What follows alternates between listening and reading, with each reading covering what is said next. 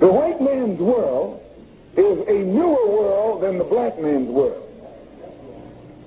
If this man that they said that they were about to make, and he said, We make him how? In our image, showing you that there's somebody there with him. In our likeness, showing you that still somebody is there with him. Moon was blasted away, and and uh, uh, and and we came along with the earth. In fact, one tribe was was destroyed. Prior to the time that the explosion took place, there were 13 tribes. In the explosion set off 66 trillion years ago, the 13th tribe was destroyed. And then all of the time down through the wheel of time since then, there were 12 tribes. Until 6,000 years ago. And 6,000 years ago, a, a, a scientist named Yakub created another tribe on this earth. Understand? Uh, prior to the time the explosion took place, there were 13 tribes. But the 13th tribe was destroyed in that explosion. And from then until now, just 60, just uh, uh, 6,000 years ago, another tribe came on the scene. It was made, different from all of the 12 tribes that were here when it arrived. A new tribe, a weak tribe, a wicked tribe, a, a devilish tribe, a diabolical tribe, a tribe that is devilish by nature.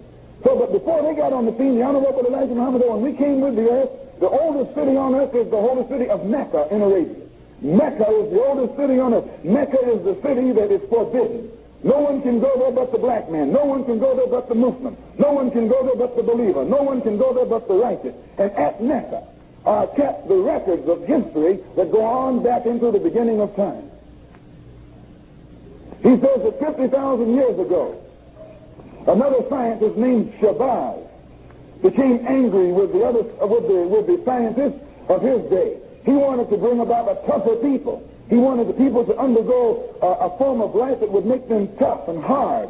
And the other scientists wouldn't agree with him. So this scientist named Shabazz took his family and wandered down into the jungles of Africa. Prior to that time, no one lived in the jungle. Our people were soft. They were black but they were soft and delicate, fine. They had straight hair. Right here on this earth. You find some of them look like that right today. They are black as night, but their hair is like silk. And originally, all our people had that kind of hair. But this scientist took, our, took his family down into the jungles of Africa, and there, living in the open, in the open, and, and living a jungle life, eating all kinds of food, it had an effect on the appearance of our people. Actually, living in the rough sun, in the rough uh, climate, our hair became stiff, like it is now.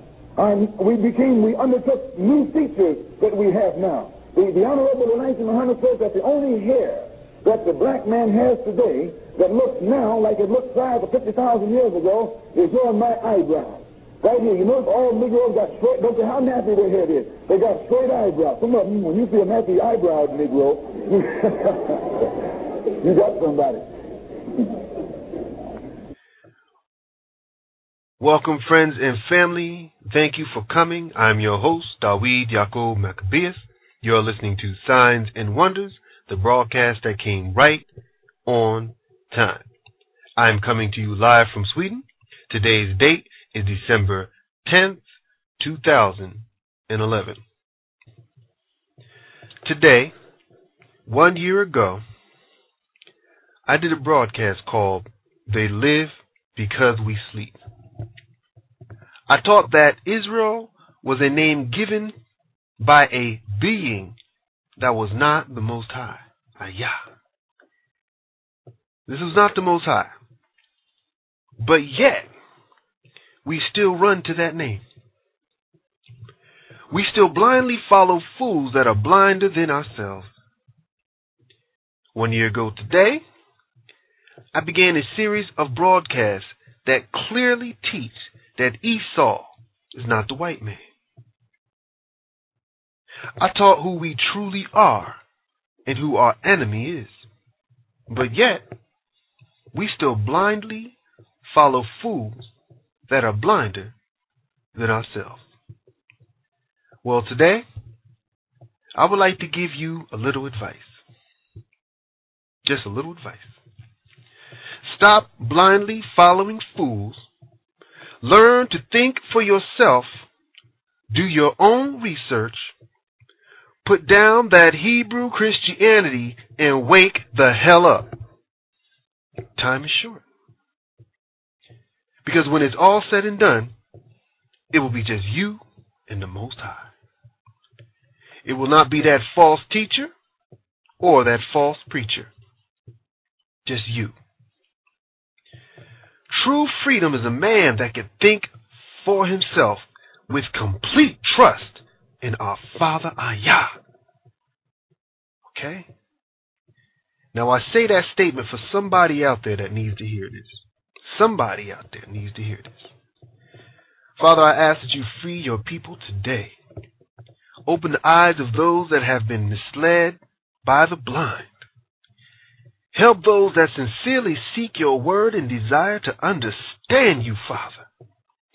Wake up those lost souls and make them shepherds. Prepare the people of the covenant to be the priests of the Most High. That peculiar treasure, Father, that you made us to be special to yourself. Those signs and wonders that you made us to be, O oh Father. Thank you, Heavenly Father, for your gift. Thank you, Heavenly Father, for your protection. Thank you, Heavenly Father, for your love. Thank you for your promise to Messiah Yahushua. Thank you, Father. Hallelujah. Hallelujah. Hallelujah. In the beginning of this broadcast, I played an audio file of Malcolm X. This was recorded in 1962. It was called Black Man's History. Black Man's History. In listening to this broadcast, you heard a mixture of intelligence and foolishness. In one breath, we hear Malcolm X speaking about the existence uh, the distance of the, the sun and the moon and the stars and, and the planets. And another breath, we hear him talking about straight haired Negroes with bushy eyebrows. All this while giving praise to honor Elijah Poole, aka Elijah Muhammad. You know, I can never get that name right. I, I keep saying Elijah Muhammad. Probably because it's a fake name. So I keep going Elijah Muhammad. Elijah Muhammad. Okay? Now, the reason why I am so disrespectful to this man is because this man has misled so many. He has misled so many because why? We are listening to false teachers, false preachers, and false prophets. The state of the world is in its state today because of these people. So I show no respect.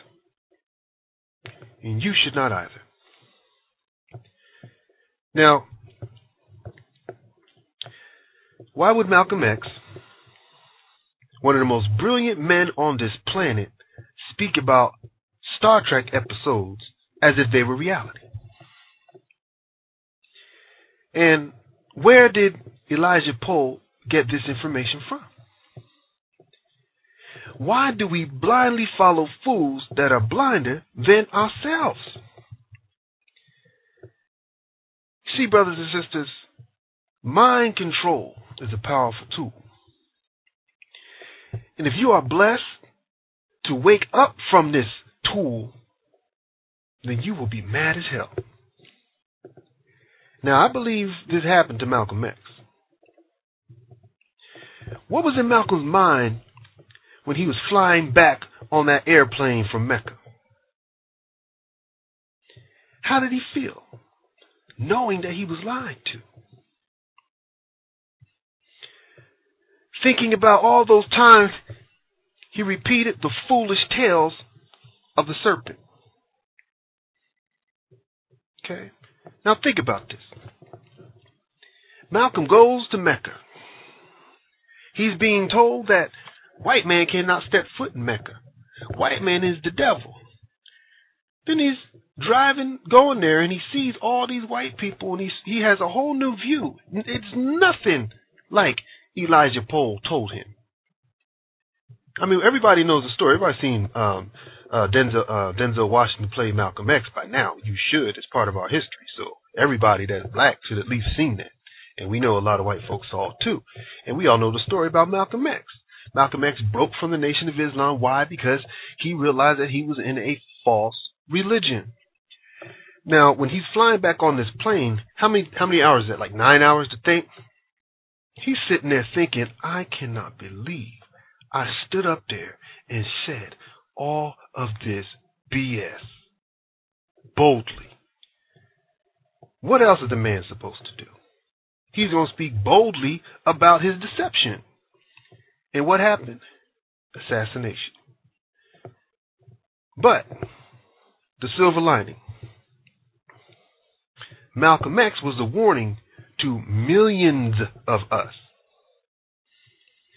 Many of us might have felt, you know, we, I'm sorry, many of us might have fell for that uh, Jesuit, uh, the Jesuit trap. Okay, now I say Jesuit trap. Everything that that Malcolm X was taught was a Jesuit tale. You know what I'm saying? Now the the sad thing is is that even though Malcolm X warned us, we've seen him getting assassinated. Millions still willingly are deceived. Now, here's the sad part about it. We live in the information age. How long will it take in this information age to research an individual by the name of Wallace Dodd Ford? W A L L A C E, Wallace, Dodd, D O D D, Ford, F O R D. Now, have we lost the ability to think? Now, think about it. Would God write a book on how to sacrifice a human being? I believe God would lowercase God, but not Ayah. Ayah is not going to write a book on how to sacrifice a human being. But yet, Wallace Dodd Ford, God, wrote a book on how to sacrifice a human being. And you really take these words from a charmer. When I say, and you really take these words from a charmer, I mean the charmer is telling us that God is Wallace Dodd Ford. The charmer is telling us that we still should believe in this lie. Now, have you read this man? Have you read him? What I mean, have you read him? Have you actually looked into Wallace Dodd Ford? Wallace Dodd Ford admits that his mother was a white woman from the Caucasus Mountains. Now, do you know who comes from the Caucasus Mountains? Have you ever heard of the 13th tribe? We're going to get into the Caucasus Mountains later on in this broadcast, but I, I just need to say this now. Now, the question is was Wallace Dodd Ford playing us like fools? He was getting millions of slaves, black slaves, to call him God. Even now in this information age, 2011, has anyone took the time to really look this up?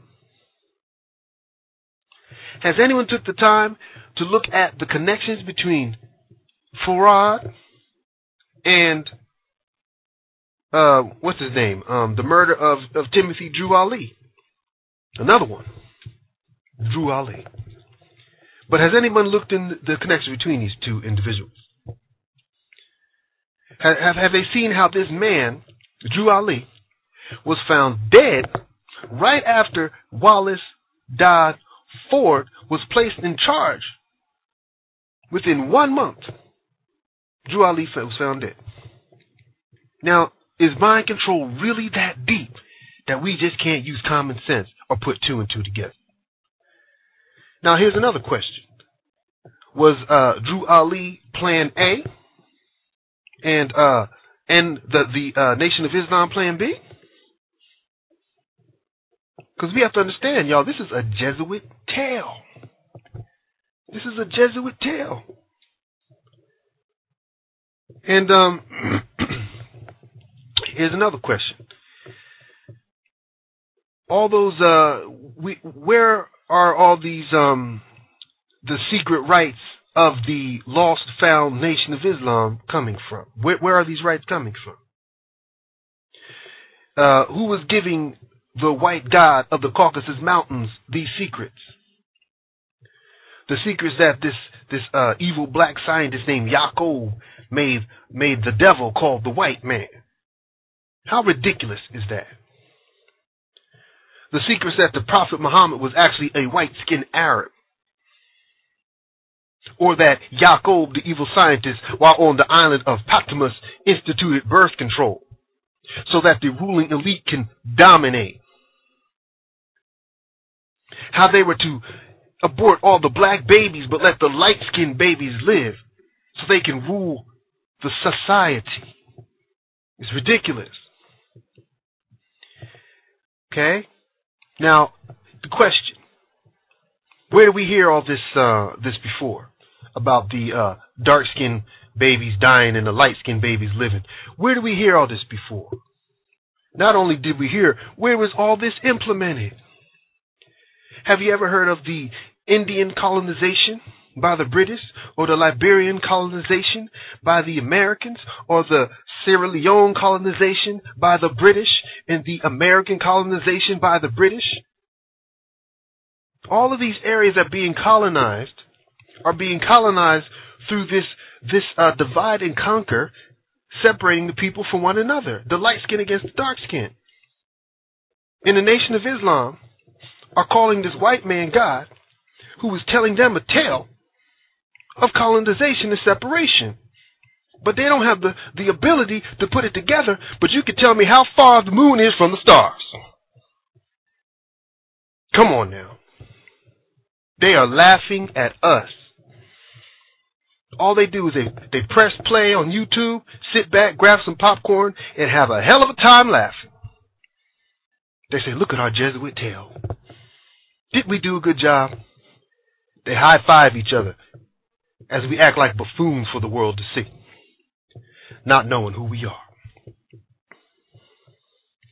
Now, has anyone looked at the connections between Levi Dowling and the Aquarian Gospel?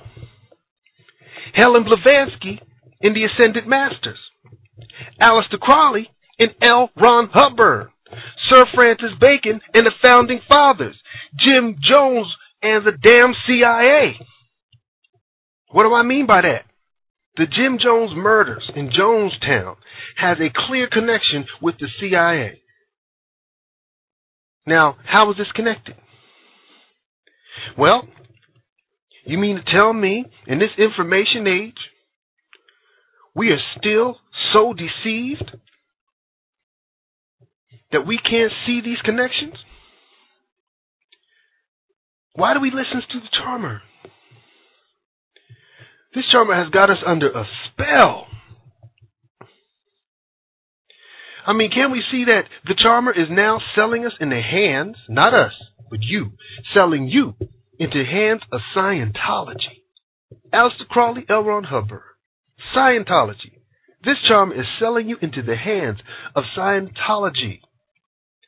Now, when I mentioned the uh, Jim Jones murders in CIA, now, do you remember back in 1975, the son of the deceiver did the same thing? In 1975, Jim Jones and the son of Elijah Muhammad were like bosom buddies.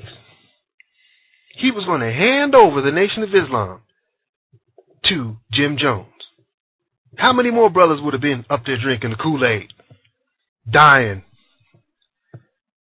Have we lost our minds? Think about it. Well, when it's all said and done, it will be you, black man, you, black woman. Between you, it would just be you and the Most High. And at the end of the day, you have nobody to blame but yourself. Nobody to blame but yourself. Now I'm going to play this audio file. It's a a compilation of uh, Farrakhan. He's going to speak about uh, Marcus Garvey. Then he's going to get into his uh, science, his um, uh, Freemasonry, and then he's going to speak about Scientology. Now, the only good thing about this is the fact that he mentioned that Marcus Garvey was coming. But I just want, to, I want y'all to hear this because if if Farrakhan is speaking about Freemasonry, Freemasonry is the thing that got us into this predicament, into slavery. You cannot trust the Freemasons. Do you know what Freemasonry comes from? It's Sir Francis Bacon, Rosicrucianism. This is all connected. Farrakhan's talking about this, and then he goes into speaking about Scientology, L. Ron Hubbard. L. Ron Hubbard is connected to Aleister Crowley. Aleister Crowley is connected to, connected to Freemasonry. Freemasonry is connected to Sir, Sir Francis Bacon, the Rosicrucians. Okay? All of this here, brothers and sisters, is part of the Jesuit tale. Wake up. Wake up. Okay, now I'm going to play this and I'll be right back continue. And came back pregnant with a new idea. He saw it immediately. Marcus Garvey went away to England and met with Duse Muhammad. Notice the name, Muhammad. And got fired up and came back to Jamaica. And began his quest for the black man. All of a sudden, he had a new idea. And because he was pregnant with a new idea, we don't want him to make the rest of us pregnant, so we isolate him. But they were not watching. He came up out of Jamaica and slipped into America looking for Booker T. Washington. And when he got the appointment, Booker T, I think, had died. So the Honorable Marcus Garvey began to preach, and when white folks looked around, he had nearly five million people under his banner, and they were frightened because that's not their nigger. That's not the nigger that I made. Listen to me. When you're in the South and an uppity nigger drive in with a fine car in a southern rural town, white folks will come out and say, What you doing here? Now, you don't have to keep the secret anymore, Masons and Shriners, because the secret is out. That is why the Savior had to come without observation. The Bible says he kept these things from the wise and the prudent man, and he revealed it unto babes.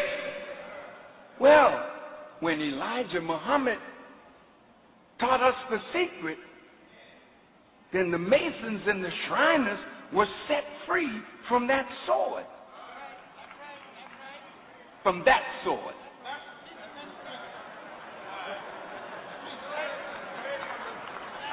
But you are under another sword which I want to talk to you about. So, what is the function of the Masons and Shriners today, now that the secret that you were hiding is out. Here's your function. Your function is to help me build that which was in the nature of Hiram. He's free now, and your job is to help me build the kingdom of God on earth. And only then, listen, I want to say something about Mr. L. Ron Hubbard. Put his picture up on the screen. I love you too. Otherwise, I wouldn't talk like this.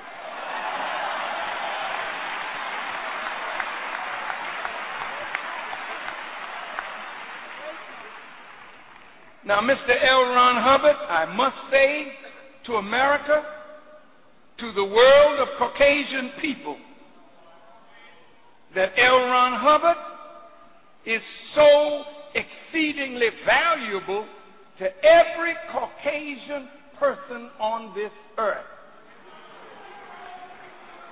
All white people should flock to L. Ron Hubbard. You can still be a Christian. You just won't be a devil Christian. You still be a Jew, but you won't be a Satan Jew. Now listen to me good.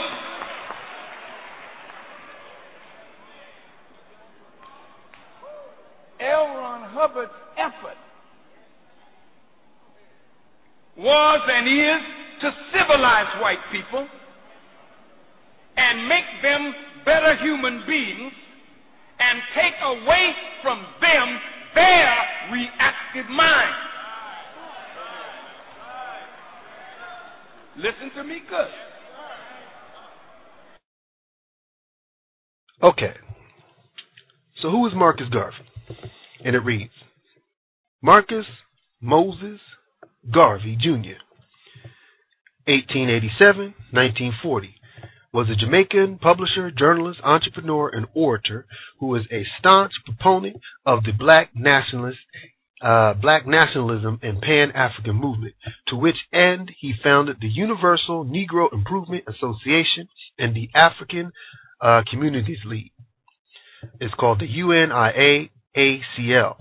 Now, isn't it funny how when after uh, Marcus Garvey creates this and gets us unified that some people swoop in and now they create the NAACP after this? You know what I'm saying? What happened? Somebody basically wanted to steal our thunder and control any movement of this in the future. I wonder who would do that. Well, who was president of the NAACP? For years. Who was control of the NAACP? For years. Wake up, people. And it reads He founded the Black Star Line, uh, part of the Back to Africa movement, which promoted the return to African diaspora to the ancestral lands. Okay? Marcus Garvey wanted us to go back to Africa. All right? Wanted to go back to Africa. We started the Black Back to Africa movement. And even the Black Nationalist movement when you look at this black nationalist movement, it was already taken over in uh, the, the, early uh, 19th century because the Freemasons used it for the colon, uh, colonization uh, purposes. Colonization society took it over. You can read this fact, this fact, in Rise of the Black Messiah, Part 1. Know thy enemy. I go into this. You see, everything is connected when Marcus Garvey came on the scene, he was doing an, an old thing. He's like, we got to get back to Africa, but they already had Africa. They already had it. Now, Marcus Garvey, by far, was the most successful and most feared black man of the New World Order, though. Why is that? Well, because Marcus Garvey gave the black man and black woman hope unity, self pride, purpose, respect, empowerment, self determination, black love, and a unified purpose to build a better world for a future generation. You see, Marcus Garvey, the epitome of the black messiah, the blueprint, the blueprint of a truly free black man, black woman. You see, Marcus Garvey was such a threat that he had to be destroyed. Why did he have to be destroyed? Because Marcus Garvey taught self respect and purpose while breaking the mind control of white supremacy.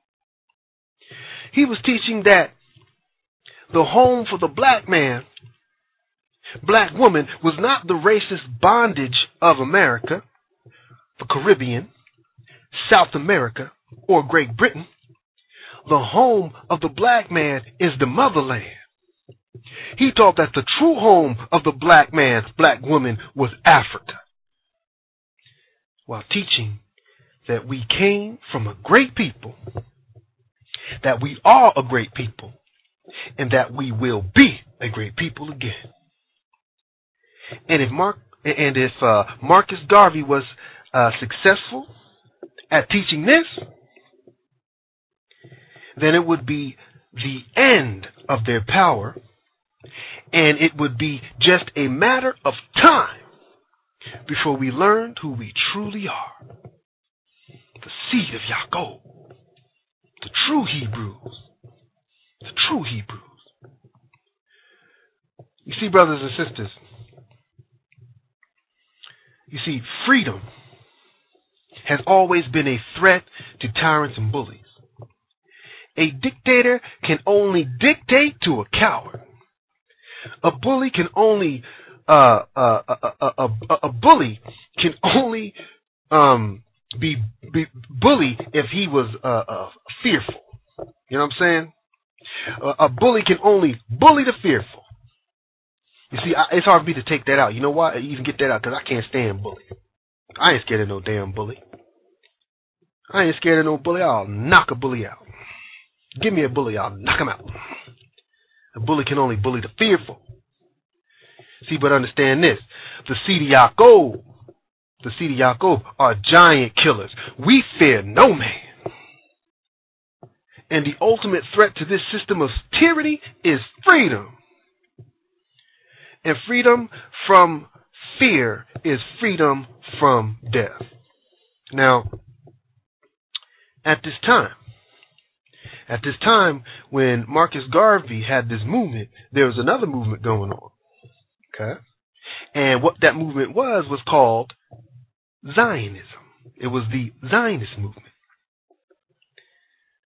The Zionist movement uh, could not allow a Marcus Garvey to be inspiring the slaves to go back to Africa. Now, why was it a threat to the Zionist movement to to stop Marcus Garvey from his his uh, ambitions for his people to go back to Africa? Because if the slave would not would would uh, go to Africa, he just might realize who he is, right? The slave would be like, "Wait a minute, this is this is something else here." Now, if the Negro woke up to the fact that he was a Hebrew, this whole Zionist plan will be over. There would not there would not be a 1948 return to, to Israel. That wouldn't happen. That Zionist plan would crumble like a like a like a cheap deck of cards. Now, nobody in the power structure wanted this to happen. Nobody. You see, at this time, the seed of the Amalekites, they were scrambling for Africa. They used the best pawn money can buy by the name of Booker T. Washington to create the free slave, free labor deals that they became so profitable from. You see, if Marcus Garvey woke up his uh, people, then people like Rockefeller would have lost out in his railroad, uh, rail, railroad, railroad and oil profits. You know what I'm saying? Rockefeller would have lost out on his railroad and oil profits. The Rothschilds, they would have lost out on their cotton, diamond, gold, and tobacco profits. The Carnegies would have lost out on their steel profits. The Warburg would have not been able to finance the war he would not have been financed to, to he would not be able to uh, put a country, aka America, into debt, and he would not be able to steal the land of Israel. Warburg, W A R B U R G S, steal the land of Israel. You see, Marcus Garvey was not part of this plan. He was not part of the plan. They had to get rid of Marcus Garvey.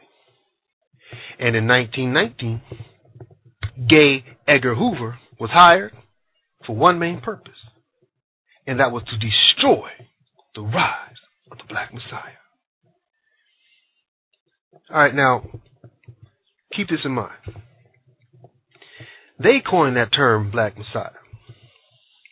This was not an invention of uh, uh, of black people.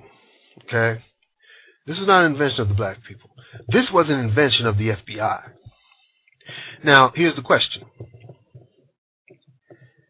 Did they know something we didn't? Why? Because in uh, the 20s, all black people wanted was peace and justice. All we wanted was freedom from Jim Crow and racism. Black people already had a religion. They had us under bondage mentally and physically. We already had Jesus. We weren't looking for no Messiah. We already had Jesus. So why were they so scared of this so called black Messiah? Why were they so scared of this so called black Messiah? So the question is, what were they looking for? What do they know about you that you do not know about yourself? Now, here's another question Who really are they? Who are these people? Who really are these people? Now we're going to explore this in this uh, in this broadcast today. We're going to explore all this in this broadcast today, and I hope that people really take the time to listen to this. Really take the time to listen to this. I'm going to name a few people in history to open your eyes to the hidden hands behind the scene. Now, I want to be clear. This is not a Jewish conspiracy. I repeat, this is not a Jewish conspiracy. This is a Jew-wish conspiracy, which is people wishing to be the seed of Yaakov. People using this wish to gain financial, global, and political control. You can trace these people back to 324 AD of the Council of Nicaea. You can trace these people back to the 14th century Reformation movement. You remember the Reformation Protestant movement of the 14th century? That's going to be very, very important later on in this broadcast. But now you can trace these people at the present day planned global financial destruction. It's the hidden hand. Everybody is getting affected by it. Okay? Now, here are just a uh, few people to investigate. Okay? Now we have four families we can use in history that have used the Jew wish lie to gain financial, global, and political control. Now understand, regardless if they claim to be Jewish or not, they all can be traced back to the same origin. Okay? Now, we, we, we can trace them back to the same origin, and I am going to prove this at the, the completion of this broadcast. So just stick with me. Okay? Now, um, uh, when I hit on this origin in detail later, okay, it's going to open your eyes to a lot of things, including the Esau deception. Okay? Now, here are four uh, Germanic Japhetic families that use this Jewish lie to gain financial, global, and political control. Okay? Now, here are the names of the families. First, we have uh, first we have the Borgia, spelled B O R G I-A, Borgia family. Then we have the Medici family, M-E-D-I-C-I, Medici. Then we have the Fugger family, F-U-G-G-E-R, okay? And then we have the Rothschild family. Now, the reason why I spell things out, I want you to actually type these into a search and do your own research so you can become a powerful, powerful person, powerful uh, priest of the Most High, a powerful seed of Yaakov. So you too can become a powerful uh, voice that can help free these people. Okay? So the four families Borgia, Medici, Fuggers, and Rothschild. Now, out of these four families, the only ones bold enough to loudly claim this Jewish lie are the Rothschilds. Why is that? Well, the reason is because after the 18th century, the liar was no longer run out of every country and town. What do I mean by this? For centuries, if the people in the towns knew that you were a Jewish person, they would run you out of every town and country. Now, this happened for centuries. Now, I have a question. Were these people being persecuted for their belief in the Most High Ayah? Think about that, and that's a very important question. Judaism is the root of Islam. Judaism is the root of Christianity. Why would they chase out the root? Why? Why would you persecute yourself? Would you persecute your father? That's a very valuable question. Well, was there another reason? How many of you heard of the word usury? U S U R Y. Usury. Now I'm going to read a definition. Usury. The lending or practice of lending money at an exorbitant interest. Oh, that's it. the lending or practice of, uh, okay. The lending or practice of lending money at an exorbitant interest. I thought I wrote more than that. But I did write this. Um, this word exorbitant. Okay? Now, did you hear that? What does exorbitant mean? It means to extend the bounds of custom, preparatory, or reason, especially in the amount or extent, highly excessive to charge an exorbitant price, exorbitant luxury. Okay? Now, this means that if I were to loan a person a dollar, and then I say, by next week, you have to give me a dollar fifty, and that person can't give me a dollar fifty next week because he didn't earn it, then I say, well, this interest is going to occur until you pay me that money. By the time a year goes by, this poor fool's going to owe me thousands of dollars and I just loaned him one. That's called usury or loan sharking. Okay? Now, keep that in mind. It's very important to understand. Now, I'm going to read something. Here's a few facts. It says the religious orders and the Jews first made money lending a thriving business. As early as the 10th century, monasteries that had accumulated a treasure from uh, donations and rents were making loans to peasants, loan owners, and the local nobility. Because there were consumption loans at very high interest rates, 30% or higher, they violated the church's rule against usury. This opened opportunities for the Jews who were not bound by the Christian prohibition against interest bearing loans aided by a knowledge of banking in some capital in some capital uh, bought from the Middle East. The Jews, by the 11th century were handling most of this business.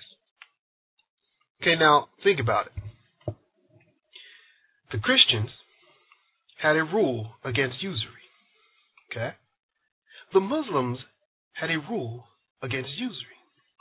But the Jews do not have a rule against usury. Now, like I said before, did not Islam and Christianity come from Judaism? And is not all three of these religions from the same God? Are they not? Now,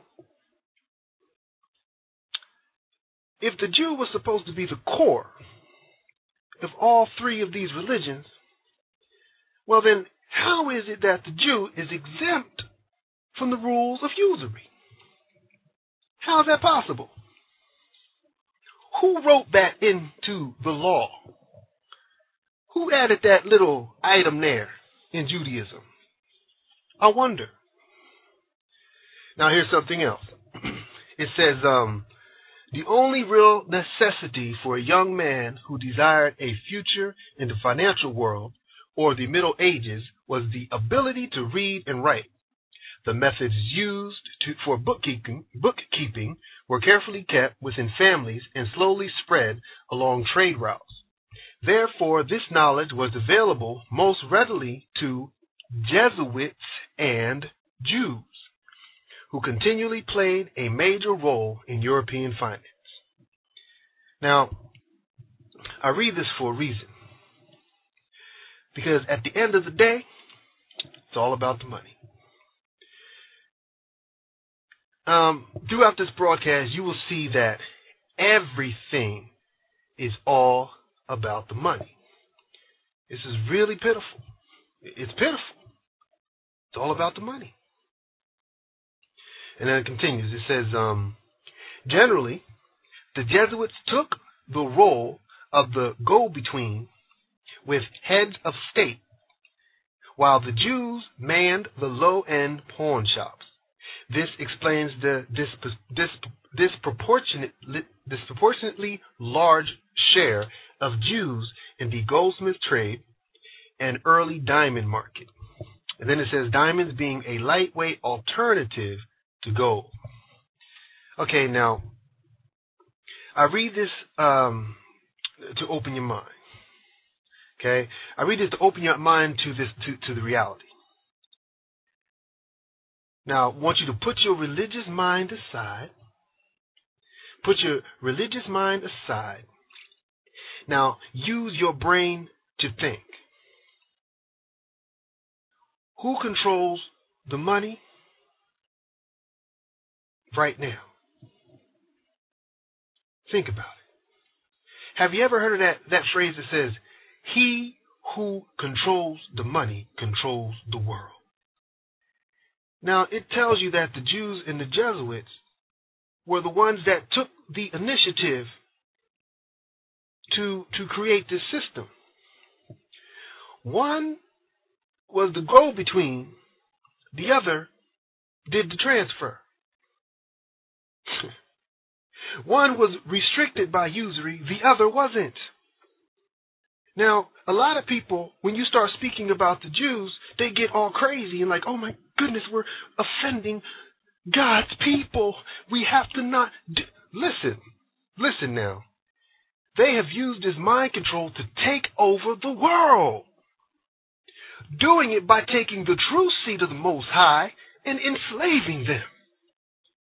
And because you let it happen, within a week, a year, or maybe even two years from now, you are not going to recognize America. You are not going to recognize um, uh, Portugal, Spain, Greece, Ireland, Iceland. Damn it, they take over the whole world with this financial crisis. Turn on your TV, go on the internet, listen to how they did it. Central banks, fractional reserve banking, they are taking over. Jews and the Jesuits have taken over your financial markets because you have let yourself be deceived. The seed of Yaakov is telling you the truth. You need to listen. or you're going to be listening to this broadcast in a FEMA camp if they let you. Now, all of this control of finances, does it sound familiar? Like I said, who is in control of the finances today? Now, I have a question. Do you think history is repeating itself? All right, now, I mentioned these four families. Four families. Now, what we're going to do is we're going to look at the characteristics of these families, and we're going to see if these families have anything in common. Let's see if any of these families have any bankers in them, or Catholics in them, or popes in them. Let's see if any of these families have the Jesuits in them, or Jews. Because if these families have any of these people within their bloodline, then this should be a red flag. Okay? Now let's first start with the family called the Borgia family, or Borgia, spelled B O R G I A. Research it, look it up. And it reads The Borgia. The Borgias, also known as Borgia or Baji, were a European papal family, uh-oh, uh, of Italian and Spanish origin and named seeming, uh, seemingly from the family fifth seat of Borgia, belonging to their, their uh, Aragonese lords. I probably uh, said that wrong. We say Aragonese lords. They became prominent during the Renaissance. The Borgias were patrons of the arts, and their uh, support allowed many artists of the Renaissance to realize their potential. The most brilliant personalities of this era regularly visited the court. Okay? Now, one thing to keep in mind we always hear that the um the Borgia were like, okay, if if we say, oh, this is a Jewish conspiracy, most people say, no, they weren't Jews. Remember, at this time, they were hiding their identity. But like at the end of this broadcast, it's not going to matter if you if, if if you admit that you're Jew or not. It does that, that's like that that little mind control card trick should be eliminated now, actually. But for the sake of argument, if people say no, these people weren't Jews, man, it don't matter. You have to go back to their character. But who does the who is the core? Who is the core root of the family? That's what we're looking at. Now, where it says here the uh, Aragonese, Aragonese, okay. Um, now, these people basically are the Franks, okay. Franks. Now, the Franks are what we call a Germanic tribe the Germanic tribe are from Japhet. Now, when we listen, look at the Franks, the, the Franks are actually traced their lineage to Merovingian, the Merovingian dynasty, the Merovingian kings. Now, have, has anybody heard of of of um, the Merovingian kings claiming that they are the bloodline of of Jesus Christ? You remember that from the Da Vinci Code? Oh, they're kings. They're this is the this is the bloodline of Jesus. Yeah, Jesus lived off the cross and he actually married Mary Magdalene. You know that whole story. They claim that. This is how they became popes. It's their bloodline. Okay? Now here's the question. If you are claiming the bloodline of Jesus Christ, well, wasn't Jesus supposed to be a Jew? Well, if Jesus is a Jew, and you claiming that you're Merovingians, that means that they're Jews. Right? So this is how you claim to be kings based on this bloodline. So you cannot deny if you say that you are, if your if your your family's from the Franks, all right. Like I said, it's still a Jewish claim, but it's all in the same. Now let me keep reading because I want to run out of time. The Borgias became prominent in papal and political affairs in the 14th and 1500s. Today, they are remembered for their corrupt rule when one of them was Pope. One. Okay. They have been accused of many different crimes, including idolatry, uh, simony, sim- simony, theft, rape, bribery, incest, and murder, especially murder by arsenic poison. They actually have that in uh, in, in, in brackets. The reason why they have the especially murder by arsenic poisoning because these fools were poisoning popes for power. Okay, now it, it reads, um, because of their search for power, they made enemies of other powerful families, such as the Medici and the Sforza. Sforza spelled S-F-O-R-Z-A, as well as the influential Dominican Friar Savonarola. Now, this guy was one of the guys that was challenging this Medici family because they were crooks. They were crooks. And they had this man killed. This is the Pope. This is supposed to be the Catholic Church, man of God, killing people. This is. This is this is really pitiful now, and we're going to defend this and ignore the Most High. Uh, uh, see, you lost your mind. All right, now, now listen up, and it reads: Not all of the Borgias were corrupt or violent. Now listen, it says, not all of the Borgias were corrupt or violent. Francis Borgia, who lived 1510 to 1572, a great grandfather of Pope Alexandria the Fourth. No, no, I'm sorry. Pope Alexandria the uh, Sixth did not follow his relatives. He had fathered a number of children, and after his wife died, Francesco determined to enter the Society of Jesus, recently formed by Saint uh, Ignatius, Ignatius of, Loy, of Loyola. Um, as a reward for his effort, the church canonized the Jesuit Francisco on the 20th of June, 1670. Okay. Now, I, I know I'm, I'm, butchering these names, and the reason I'm butchering these names because what how I do research is I find out that something is wrong, and then I realize that there's corruption, and then when I, I, look at the core of the corruption, I've already known it before I even know who did it, and then when I read the name behind it, like some people they read the name and then they figure out what they've done. I look at corruption, I figure out where it comes from. So then that's why I'm like, well, what is that name? But um, Ignatius uh, Loyola, it's spelled um, I G N A T I U S, and Loyola is L O Y O L A. And um, we find out that this man is the one that started the Jesuit priests. And you see how everything's coming together. Hold on now. Let me let me keep going. Now this is a Borgia. He becomes a Jesuit priest. He's he's grand his he's great grandson of Pope Alexandria the Sixth. All right. Now that's a very important pope. Now it goes um and it reads the Society of Jesus is a Calif- is a a, a Catholic male religious order that follows the teaching of the Catholic Church. The members are called Jesuits and are also known uh, colloquially as God's Marines. Yeah, they're also known as God's Marines. Okay. Um, now,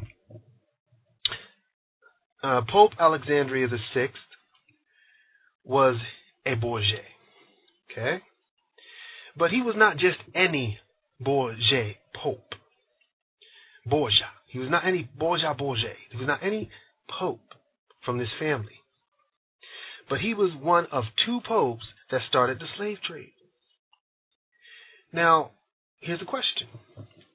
Do you think that the Borgia family became extremely rich from this convenient arrangement? Pope Alexandria VI signed the Inter Caetera of May 4, 1493, and was the Pope when Christopher Columbus sailed to America. Now, where was Christopher Columbus from? Where was Christopher Columbus from? Do that research and see if you can find a corruption here.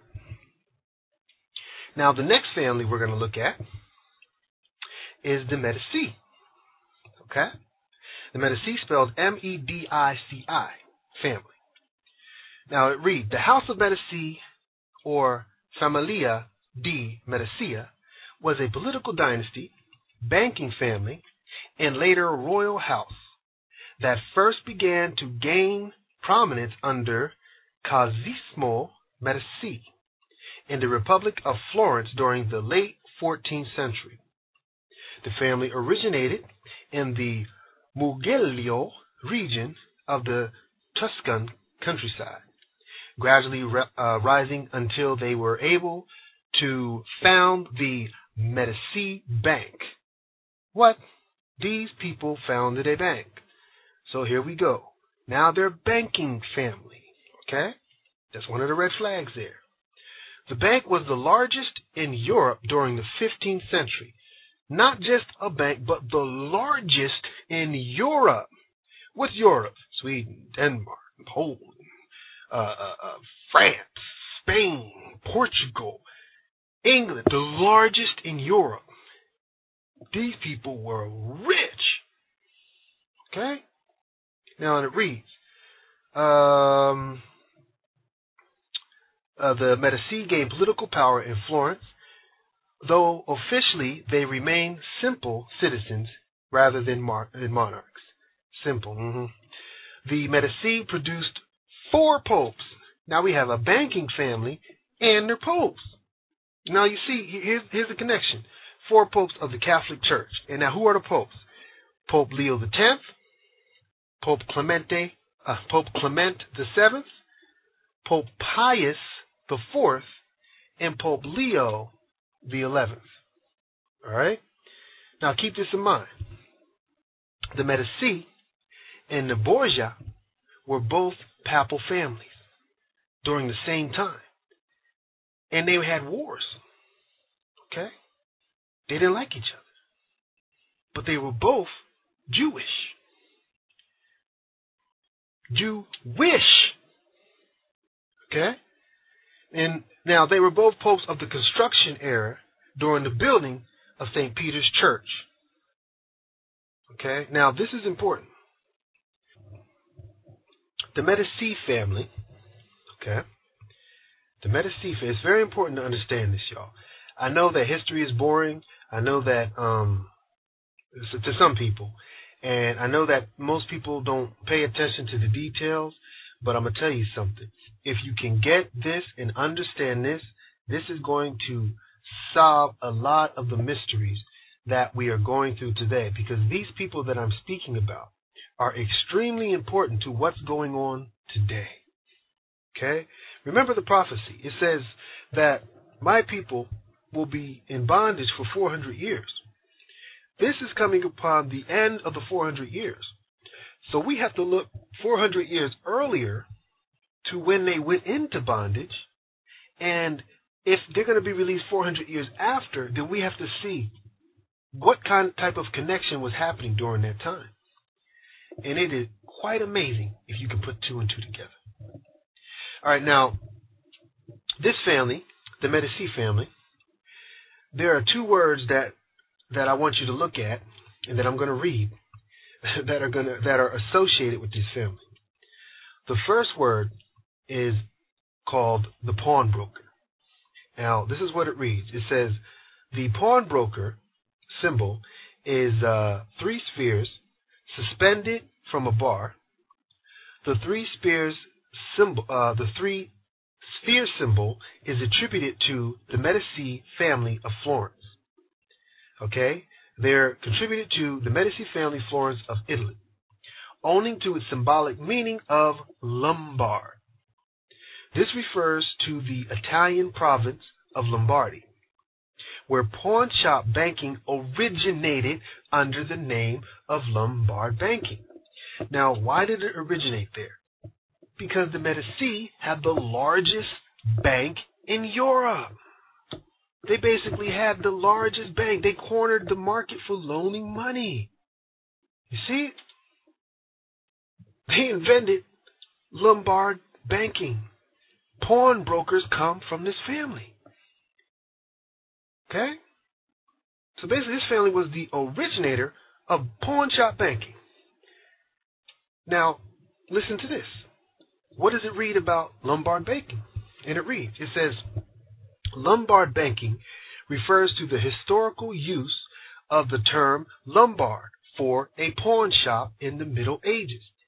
A type of banking in originated, uh, a type of banking that originated with the uh, prosperous northern Italian region of Lombardy. The term was sometimes used in a derogatory sense, and and some were accused of usury, right? But they would use the word "you are Lombardi. Stop doing Lombardi on me. So usury and Lombardi were interchangeable words and used as derogatory. And it says uh, where pawn shops banking originated uh, under the name of Lombard banking. All right. Now you know you're doing something wrong when the culture created a word out of your name that was derogatory.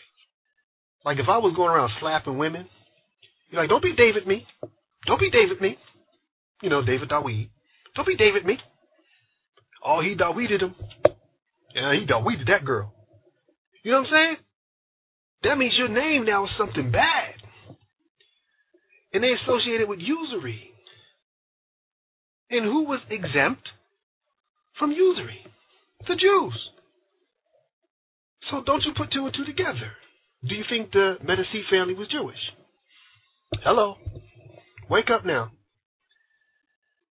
I mean, they created an advantage so they could become the kings of the earth. And it reads The practice of Lombard credit is still commonly used in central banking, where central banks lend against marketable securities such as government bonds, modern repo, repurchase sale transactions are also forms of Lombard banking. Okay, so this family, the Medici family, are the idea behind the central bank, the Fed, the Federal Reserve Bank, the IMF, okay, the IMF, International Monetary Fund, that's breaking all of Africa and South America, the World Bank, and fractional reserve banking. Now, are you starting to see the picture? Is it, is it starting to come into focus now? The Medici family, also, the Medici family, through Pope Leo the Tenth and Pope Clement the Seventh, are responsible for the most ground-shaking event in recent history. One, the Protestant Reformation movement under Pope Leo X, and two, the, Jes- the creation of the Jesuit order on Pope Clemente VII. Why is that important? Because Pope Leo X broke the church. Pope Clemente VII put it back. Uh, Pope Clement VII put it back together. And how did he put it back together? By having the Jesuit order go out through all the Protestant banks and basically convert them back into Catholicism through the method of deception. Look into that statement that I said. Find out, try to prove me wrong through that statement, and you'll see what I mean. Okay, um, I got to speed it up because I don't want to run out of time. Now, Pope Leo X, okay, Pope Leo X, he was corrupt. This man was so corrupt that he set off Martin Luther, okay? And the other Pope, Clemente, Clement VII, created the Jesuit order. Now, remember that quote from the beginning when I started to, to go over the different banks. It says, um, therefore, the knowledge was available most readily to Jesuits and Jews who consequently played a major role in European finance. Now, do you think they're playing a major role in European finance today? 400 years ago, they played a role in European finance. Do you think they just gave that role up? Some of this going to give up their power? Now, listen. Clement VII became Pope in 1523. 1523. Pope Leo died in 1521. Okay, that means two years later, Clemente, uh, Clement the seventh came Pope. Now, the Pope that came after Pope Leo died was only Pope for one year and eight months. One year and eight months. He mysteriously dies. Then out of nowhere, we get another Pope, another Pope that's from the same family named Clement VII. Now, ask yourself a question. Doesn't that seem just a little bit suspicious? Now, look at the ramifications behind the popes, these two popes. Okay? The ramifications behind the Reformation movement, the Protestant movement, what do we get? We get two major religions right? Protestants and, and, and the Catholics. We have two kingdoms, two huge kingdoms that are split. We have a split between uh, England and the, the, the, British Empire and the um, the uh, the Catholic Empire, the Holy Roman Empire, right? We get our first World War out of this. We get a World War that lasts 30 years, from 1619 to 1638, this is called the Thirty Years' War. Okay? We have the creation of the British Empire, and then we have the creation of the American Empire. We get the, the 1611 King James Bible, right? Um, we also get the change of the calendar from Gregorian calendar. We get all these Protestant religions spread all over the world, right? And all of this because we get crooked popes from where? The Medici family. All right? Look it up. Prove me wrong. Prove me wrong. If you can. Now, we're going to look at another family. The Fugger family. The Fugger family spelled, spelled F U G G E R. Now, all these families are connected, though. They all have business relations here. One hand's washing the other now. One hand, one, one, one family is, is passing the realms of, of power to the other. Okay?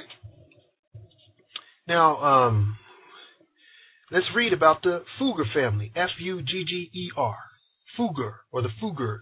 The Fuggers family. And it says the Fugger. They're uh, German. Germanic tribe again. A German family was a historically prominent group of European bankers. Here we go. European bankers. Members of the 15th and 16th century uh, mercantile uh, of Augsburg international mercantile bankers and venture capitalists like the Welsers and the uh, Hoyster families. This banking family repeated the Medici, Medici, the, I'm sorry, let me read that again. This family replaced the de Medici family, who influenced all of Europe during the Renaissance. The Fuggers took over many of the Medici assets as well as their political power and influence. Okay, now, what we're, what we're witnessing here is uh, called a takeover and a merge. Now, if y'all under, if y'all have heard my uh, my uh, the serpent seed and Amalekite deception, you would know what I'm talking about when I use Amalekites, and you know the characteristics of the Amalekites. All right. Now this here is the Amalekites trying to cover their tracks, and they're doing it through a word called conflation. Look at that word conflation. C O N F L A T I O N. Conflation. Right? Because the Fluger family, they were the money lenders for the people that were buying indulgences at this time. They were buying indulgences from Pope Leo X. Pope Leo X was a Medici. Pope Leo X was basically making business for the Fugger family because the Fugger family were the money lenders. Okay? Are you starting to get the picture here? This is a whole conniving deception going on. Brought down the church, made the split, y'all. Wake up. Now I'm going to read about uh, who's Jacob Fugger. Uh, who uh, uh Jacob Fugger, uh, German. It says uh, he, he, was born 1459 and to 1525. Same era, right? Sometimes known as Jacob Fugger the Rich. This man was so rich he he had that in his name. Oh, that's uh that's David Jacob the Rich. Can you imagine someone calling you rich? You must have super money. His name was Jacob Fugger the Rich. It says it was a German banker and a member of the Fugger family. Jacob Fugger the Rich loaned Charles V nearly three tons of gold. Now, why did he lend him this money? To reduce his to, to procure his election as Holy Roman Emperor over Francis I of France. Um, let me see who else. Who else did he use? It was Francis I of France. It was uh, King Charles the Eighth, and uh, who was the other guy? I can't remember. I'm, I'm gonna have to look it up. But think about this, man. This guy loaned this money. He loaned this money to the future emperor, the Holy Roman Emperor of France. Three tons. How do you have three tons of gold just alone? I mean, this is insane. All right, now it says here, okay, I'm going to put this in perspective. It says, um, it, it says, with the help of the wealthy, uh, with the help of the wealthy uh, Fugger family, Charles was elected emperor through a combination of threats and bribes to the electorate. He defeated the candidacy of Frederick III, Elector of Saxony, Francis I of France, and King Henry VIII of England. The unanimous decision of the electors gave Charles unanimous decision. That means there was no opposition. Unanimous uh, decision of the electors gave Charles the crown on 20th of June, 1517. In 1530, he was crowned Holy Roman Emperor by Pope Clement VII in Bologna, the last emperor to receive a papal coronation. Now, keep that in mind. What was the name of the Pope that actually crowned him? Pope Clement VII. And who was Clement? Uh, and who was Pope Clement Medici. He was of the House of Medici. What did he do? He started the Jesuit order. Now, who was the one that financed this emperor to be crowned? The Fugger family. There we go again. We have the Fugger family paying for this election. We have the Pope being crowned after they were after the people that were wanted the position got got uh, coerced and threatened. Then we have the Pope Clement the seventh, who started the Jesuit order, basically like the CIA, that uh, from the House of Medici. Now, are y'all seeing this? All right, let me, let me get going. Uh, okay. At the height of his power, Jakob Fugger was sharply criticized by his contemporaries, especially by Ulrich von Hutten and who? Martin Luther, for urging the Pope to rescind a amend to, to rescind or amend the prohibition of the levying of interest and for the sale of indulgences and uh, benefices, benefices, like benefits. Uh, the imperial fiscal and governmental authorities in Nuremberg brought action against him and other merchants trying to halt their monopoly, monopolistic tendencies. Okay, now we have Jacob the Rich, who is using his financial power to basically um, get rich off of the sale of indulgences. Now, let me explain this. First, an indulgence is basically a sin for sale. The more money you pay, the longer your sins are forgiven. Now, at this time, we have this uh, this, this, church, the St. Peter's Church in the Vatican, right? The, the biggest church in the world, the largest church in the world. The church is is, is uh, being reconstructed. Okay, it's in the process of being reconstructed. Through the reconstruction of this church, we have 20 popes that are elected over the next 120 years. Okay, now the money lenders seen this opportunity and they were all over this project. They all came in to help finance the project by lending money to the Pope. Okay? They were also helping popes get elected by lend, by give, uh, by giving in money for their elections. Like Obama getting elect, getting money from the uh, Goldman Sachs, the same thing. Now, their method was they were actually uh, basically loaning money for people to pay for the indulgences. So people basically gave money to the church, which they gave money to the Catholic Church. And now we have this huge business coming, being happen. And then the the middleman, we have the Jesuits on one side, and then we have the uh, the, the, the Jew Jewish people on the other side. One of the name is Jakob Fugger. Jakob Fugger is urging Pope Leo X, right, to keep doing the practice when Martin Luther comes in to say, hey, stop doing that. This is not of the eyes of the Most High. Right? Martin Luther is angry because they're making money hand over fist. And Fugger is basically telling Martin to shut up, mind his business. But Martin doesn't shut up, mind his business. He gets angry and starts a revolt.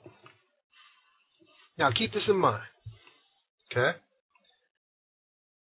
At this time, the Fuggers were the richest family in Europe. They were lending money to empire. They were funding wars. The popes were selling indulgences. Okay? All this was done under the house of Medici. And it was funded by the Fugger family. Now, what happens to the Fugger family? The Fugger family merged with the Habsburg family they start to intermarry. Who are the Habsburgs family? Now, look this up while I'm saying this. H A B S B U R G S. H A B S B U R G S.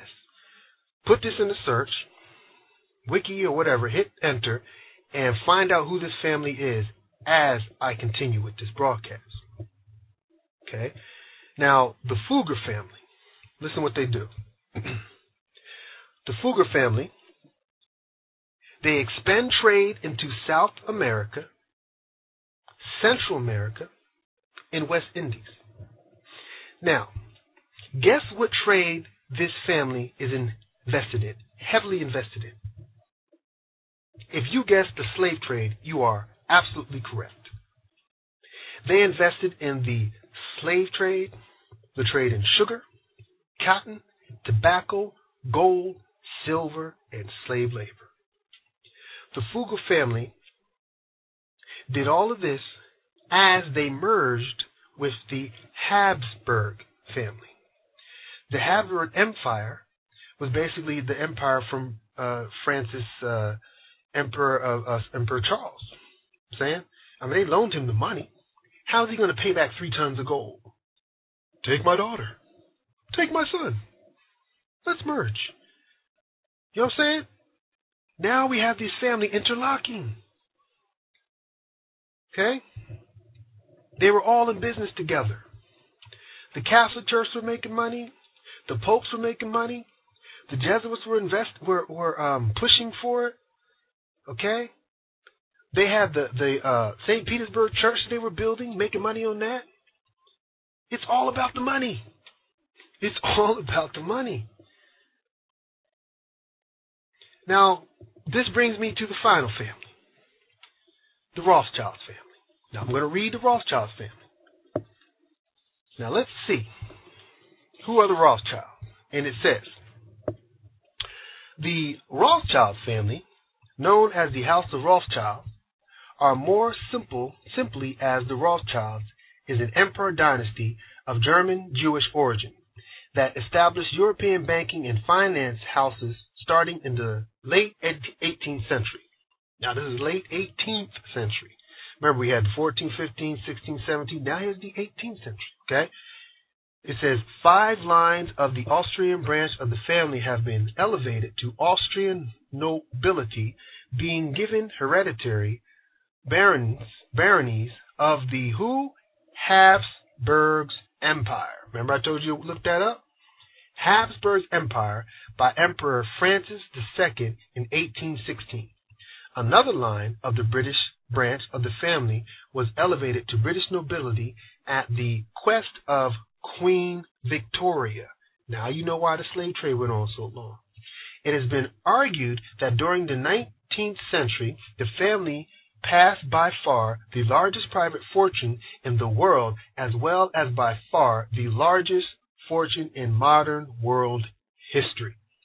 The wealth of the family, the wealth of the Rothschild family, at its height during the mid 19th century, that means 1800s, 18 with this, 18 that, in the 19th century, has been estimated in today's term in the hundreds of billions or even the trillions of dollars. Trillions of dollars. Now, we all know uh, about the Rothschilds, right? Because it's a recent thing. They can't hide that they're Jews. That's why they don't hide it. Okay? They don't. Have, they can't hide it.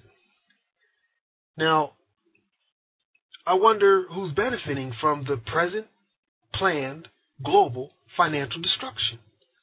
Could the Rothschilds be benefiting from this present planned global financial destruction? Now,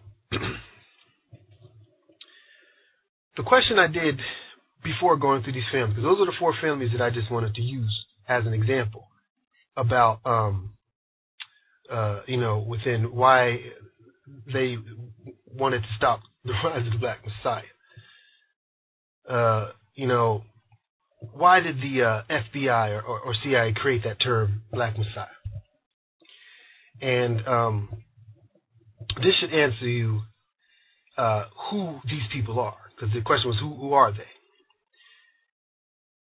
You see, they created the Black Messiah so they can see any signs of the true seed waking up. They had to make sure they can look out for that. They knew uh, they know that we have the power to destroy their plans because we would basically say, look, this is this is the truth, what's going on. See, this is why they needed this one world system. So so we could not wake up. They figured they'll never wake up. But you can see the people that are claiming to be Jews are not the Jews. I mean, we're not even Jews, we're Hebrews. This is a made up word for, for made up people. They made that word up for one thing and one thing only opportunity. They were opportunists. They are using their own people to create a religion. And their own people are looking at me crazy, like I'm insulting them, when they need to be pissed off more than I do because they made them the enemies of everybody by using them, putting them in the line of fire. Use them in Nazi Germany. They use them in Israel right now so people can look at them with disgust and hatred only because you have people that are at the top of your family that are making you look like the villain. You need to stand up also and speak out against this injustice. You're going to fall just like we are. You think this financial global collapse is going to get, is going to escape you? Did it escape you when you were in Germany? Did it escape you when you were in Germany in the Holocaust camps? No, it did not escape you. They used you, just like they're using you now. Wake up and understand this truth. There are people within your family that became filthy rich off of a lie. Now, this broadcast gets a lot deeper than this. So get ready. Now I'm going to break down uh, where they come from, and we're going to go over how this relates to a few prophecies. But I'm going to take a quick break, and then uh, I'm going to come back. Okay, stay with me.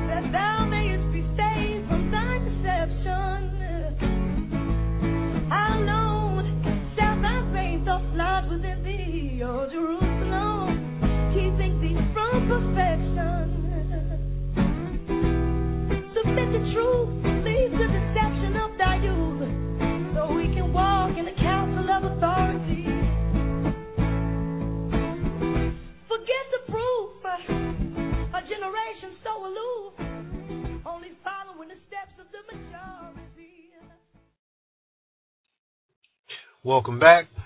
Um, uh, what you just heard was Lauryn Hill, and I just want to say one thing is I only hope that Lauryn Hill comes back and starts to record music again.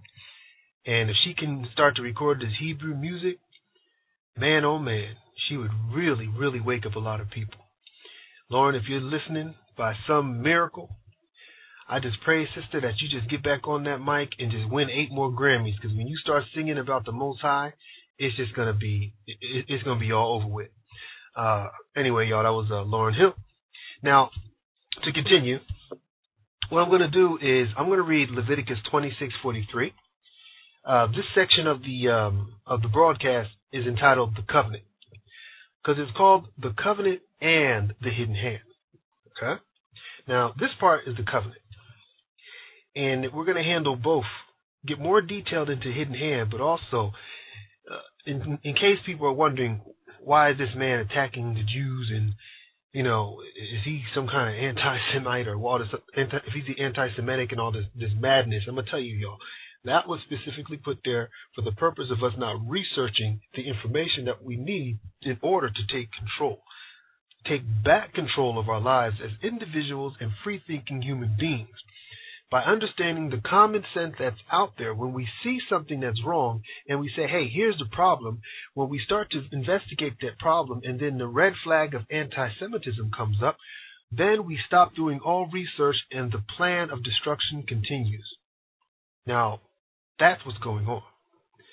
So, what I'm doing right now is I'm going to explain how do you know who the uh, seed of the covenant is who was this covenant made with? We're going to look at this through scriptures. And the scripture we're going to use is Leviticus 26:43. And it reads, The land also shall be left of them, and shall enjoy her Sabbath, while she lieth desolate without them, and they shall accept of the punishment of their iniquity, because even become no, um, of their iniquity, because even because they de- uh, despise my judgment, and because their soul abhorred my structure or my status. And yet, for all that, when they be in the land of their enemies, what did that say? Be in the land of their enemies, I will not cast them away, neither will I abhor them to destroy them utterly and break my covenant with them, for I am who? Yahuwah. Ayah. Their Elohim. Okay? Now, this is talking about a people that a covenant was made with. It says that even when you're in the lands of your enemies, I am not I haven't casted you away. Well, who's in our land now? Think about that. He goes, now, I have a question. Was the covenant made with the so called spiritual Israel? Was this covenant made with these people that say, oh, we are now spiritual Israel? Spiritual Israel. Are you of this covenant? Tell me, when did your forefathers go into bondage? Are you of the seed of Yaakov? Were your people to be the priest of the Most High? Now hold on now. In this uh, 2643, did you hear that verse? It says, The land shall be left of them and shall enjoy her Sabbath. Now don't overlook this. It's very important. The land is supposed to be at rest, not occupied by usurpers. It's supposed to be at rest. It says, The land also shall be left of them, and shall enjoy her Sabbath, while she lieth desolate without them. And they shall accept of their punishment of their iniquities. Now, did you hear that? So here's another question are we supposed to be in the land right now? Is the seed of Yaakov supposed to be in Israel right now? Or is the land supposed to be at rest? Now look at Leviticus 26:45. But I will, for their sakes, remember the covenant of their ancestors, whom I brought forth out of the land of Egypt in the sight of the heathen, that I might be their Elohim. I am Yahuwah. These are the statutes and judgments and laws which Yahuwah made between him and the children of Yaakov in Mount Sinai by the hand of Moses. Now, with all due respect, this is speaking of a specific people. This is pretty specific. There's only one people on this earth that match these scriptures perfectly. One people on this earth that has been in captivity for the past 400 years and that this uh, covenant was made with. Okay? Now, I want to be clear on something, though. The slave trade started in 1452. Okay? When they started enslaving the African, within that African nation, you had Hebrews and non Hebrews. There have been Africans that have been enslaved longer than this 400 year period. So there are also people on this earth that have been enslaved at a longer period of time than the Hebrews. But to make it clear, meaning that which people was the covenant made with at this time. You see, the enslavement of these other African people, which are our brothers and sisters, they were brought into slavery because of our iniquity. If it wasn't for our iniquity, then they wouldn't have went into bondage. Because we would have been able to watch this Amalekite before he got out of hand.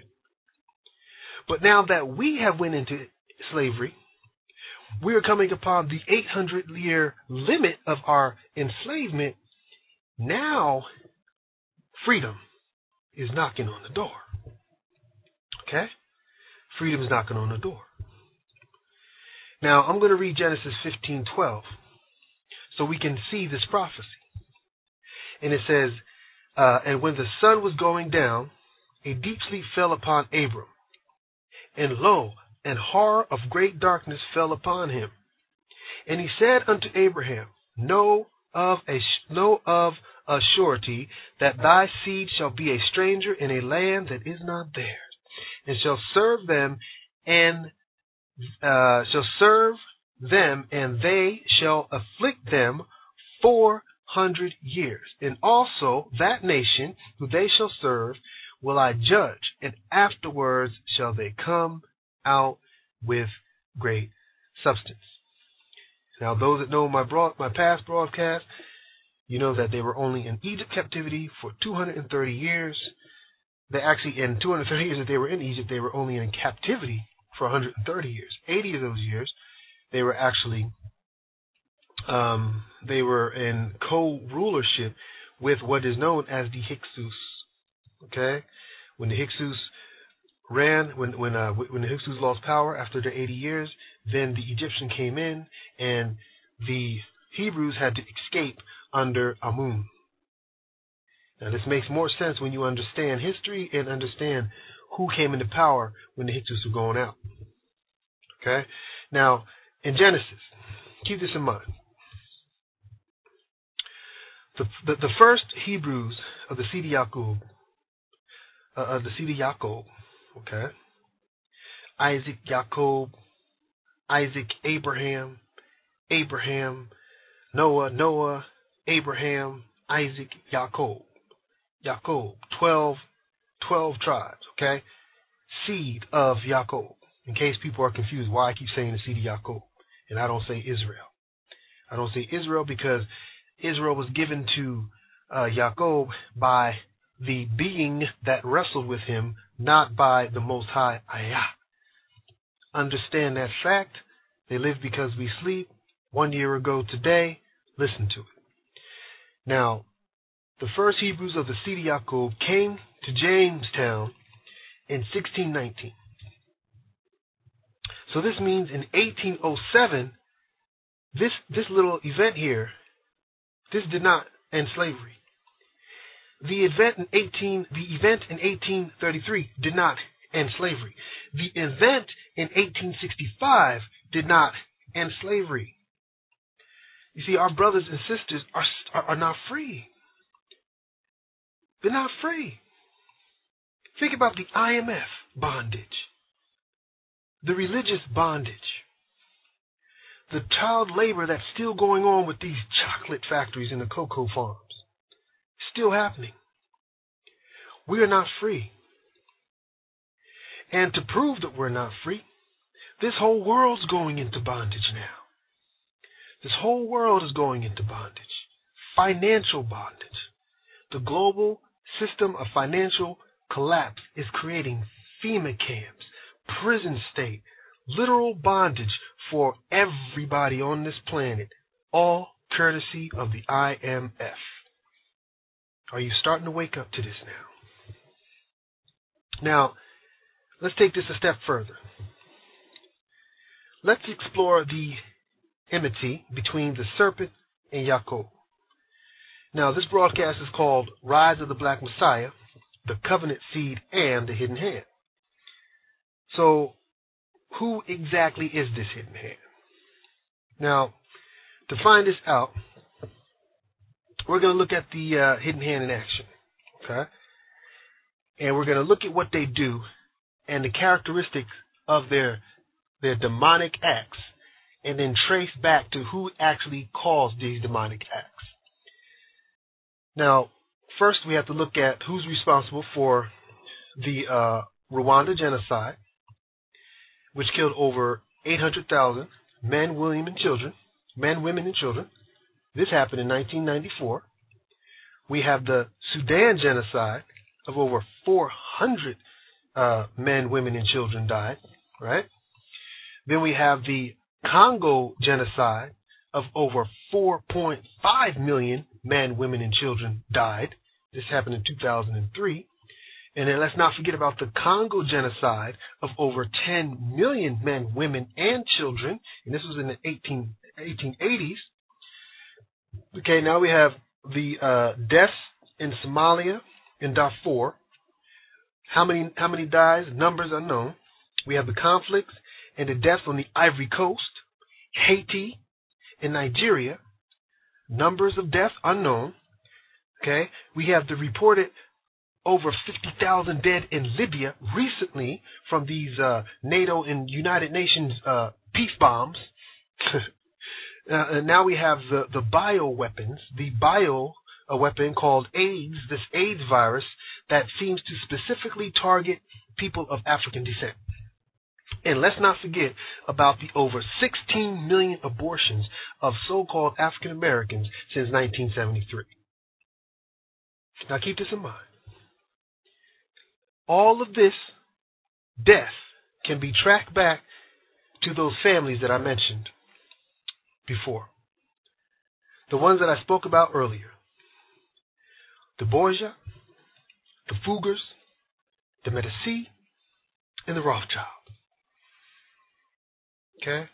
This beast has killed countless people all over this planet. Not just black people. It killed countless people all over this planet.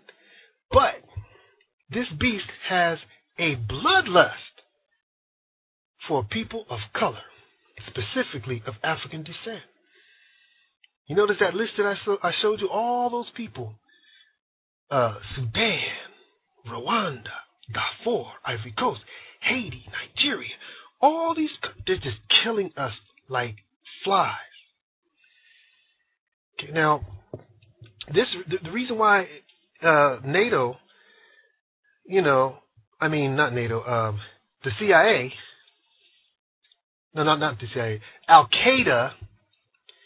I keep getting them confused. What I'm talking about is why the National Transition Council of Libya which is supported by NATO, tortured, raped, and murdered black Libyans. This is why the hidden hand came up with this theory of eugenics. Okay, when NATO allowed the uh, kill of these, uh, the killing of these um, black Libyans, it was just part of the plan. Now I'm going to get into this theory of eugenics to prove my point. Okay, I mean this is why all of these African nations are suffering. They're suffering because of this theory of eugenics. Now, what we're going to do is we're going to we're to uh, we're to pay attention to. Um, I want you to pay attention to to when I speak about Rwanda. Okay? Because we're going to use Rwanda as an example to track down this beast. Now, I want you to watch how this this uh, hidden hand is controlling the strings. Watch how they're controlling the uh, the strings of this this genocide. Okay. Okay. Now, Rwanda is an example of the eugenics blueprint. Okay, the blueprint of the serpent. Now, I'm going to read this article. This article is from a, a website called Human Rights Council. Okay and it's called Genocide in Rwanda. And it reads Policymakers in, listen to the names, France, Belgium, and the United States, hear that? Policymakers in France, Belgium, United States, and the United Nations were aware of the preparations for mass slaughter and failed to take the steps needed to prevent it. Aware from the start that Tutsi were being targeted for elimination. Tutsi were being targeted for elimination. I wonder why. And it reads The leading foreign actors refused to acknowledge the genocide. Not only did international leaders reject what was going on, but they also declined for weeks to use their political and moral authority. They have no moral, they have no morality, that's why they didn't use it. Their moral authority to challenge the legitimacy of the genocidal government. They refused to declare that a government guilty of exterminating its citizens would never receive international assistance. They did nothing to silence the radio that televised calls for slaughter, even after it had been indisputed that was going on in Rwanda. Uh, I'm sorry, let me read that right.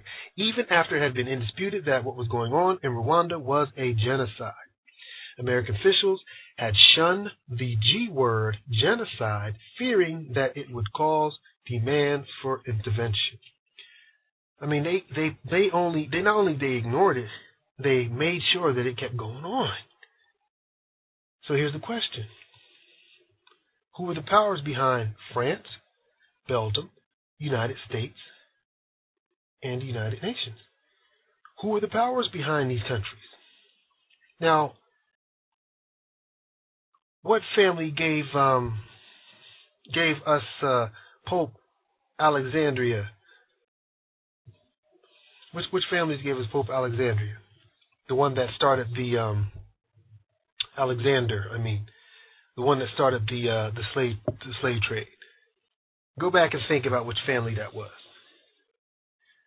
Then you'll find out who was behind this um this this this slaughter of the Rwandan people. Now, here's another example. This is this article is called "The History of Rwanda," and um, it's from Wiki, and it says, okay, now this is speaking about uh, how Germany in uh, 1893 took over Rwanda.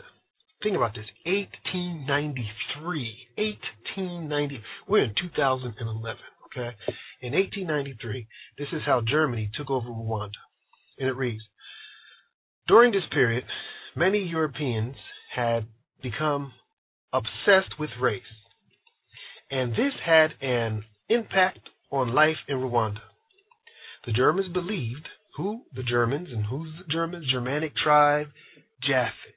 Germanic tribe, Ashkenazis. Germanic tribe, Magog. Ah, that's coming up. Okay, now it reads The Germans believed the Tutsi ruling class was a superior racial type who became who because of their apparent Hamitic origins on the Horn of Africa were more European than the Hutu. Because of their seemingly taller stature, more honorable and elegant personalities, and their willingness, listen to this, their willingness to convert to Roman Catholicism, the colonists included powerful Roman, the uh, colonists, including including powerful powerful Roman Catholic officials, favored the Tutsi. They were put in charge of the farming Hutus uh, almost in a feudalistic manner. The newly formed principalities and were given basic ruling positions. Eventually, these positions would turn into the overall governing body of Rwanda. The Tutsi oppressed the, the Tutsi oppression of the Hutu Hutu seemed somehow normal and expected. Now remember, it was the Tutsi who were being killed recently by the Hutu. Now we see that the seed was planted by who? The Roman Catholic officials. They're still at it. 1893. And you know this was for money. You know somebody was getting paid from this. Who was getting paid from the farming? What were they farming? What were the resources? Ask these questions. Search, follow the money. Follow, who are the popes in charge at this time? Okay? Okay, now, here we have, in the 1990s, powerful Roman Catholic priest converting the Tutsi into Christianity. They're creating a system of racism. What does this system do? It enslaves the Hutu. Now keep this in mind, right? They did a recent test, a DNA test, and when they did the test, it proves that these are the same people. Both are African, both of the same bloodlines. Okay, now keep this in mind. This here pattern, just like the British Empire did to the Indians, and the United States did to the, to Liberia when they went over there and colonized Liberia, what did they do? They created a caste system to divide and conquer. What did they do? They used religion to create bondage. It's the blueprint. We're looking at the blueprint right in front of our eyes. Recent history, Rwanda. What did it do? 800,000 dead. Are you starting to see the picture now? Okay, now, did you notice what they said in this article? Because this gets deep into the more stuff that we have to understand. It says the Hamitic origin of the Tutsi. Okay, the Hamitic origin of the Tutsi. Okay, now I'm going to read the, the whole part. It says uh, the Germans believe the Tutsi ruling class was a superior racial type who, because of their apparent Hamitic origins on the Horn of Africa were more European than the Hutu. now, I'll say one more thing. When these demonic, crooked, Catholic bastards, I'm sorry, these Catholic, this Catholic Church, and these money lenders, the AKA, the AKA, the hidden hand, when these these these filthy beasts when they came across the kingdoms of Africa. Okay, now think about this now. These people, when they came across the kingdoms of Africa, when they started to say, "Oh, let's go down and see what land we can we can um, um, take over in Africa," what did they see? They saw the kingdom of Aksum. They saw the kingdom of Kush. The kingdom of Kush. Okay. They saw the it was called the Hem the the Hem Himyarite kingdom. Himyarite kingdom. They saw the kingdom of Ethiopia. They noticed all these beautiful black people that had massive amount of wealth. Everybody was living peacefully. They had beautiful castles and temples and gold and ivory, and people had these beautiful colors on. They were like, man, look at this beauty. And what did they do? All of this located on Horn of Africa, right? What is the first thing they did? What's the first thing that went through their mind? Well, why don't we create white supremacy? And what we'll do is we'll create two types of Negroes. We'll have the northern Negro and the southern Negro. Okay? We'll have the northern Negro. We'll, we'll, we'll split them up. We'll call them Hemetics. Hemites now. Contradicting their own lie. Because remember, in 1400s, they said Ham is black, so therefore we enslave. But now when they see black people that aren't going to be enslaved, because the slave trade is supposed to be over in 18 in the late 18th century, they're like, oh my goodness, wait, hold on now. Okay, because remember the scramble for Africa. The scramble for Africa happened after the slaves were supposed to be free. But now they have to explain all these beautiful kingdoms, these beautiful people walking around here, black people in Africa. Okay, we'll just say they're Hamitic people, and we'll create theories of eugenics.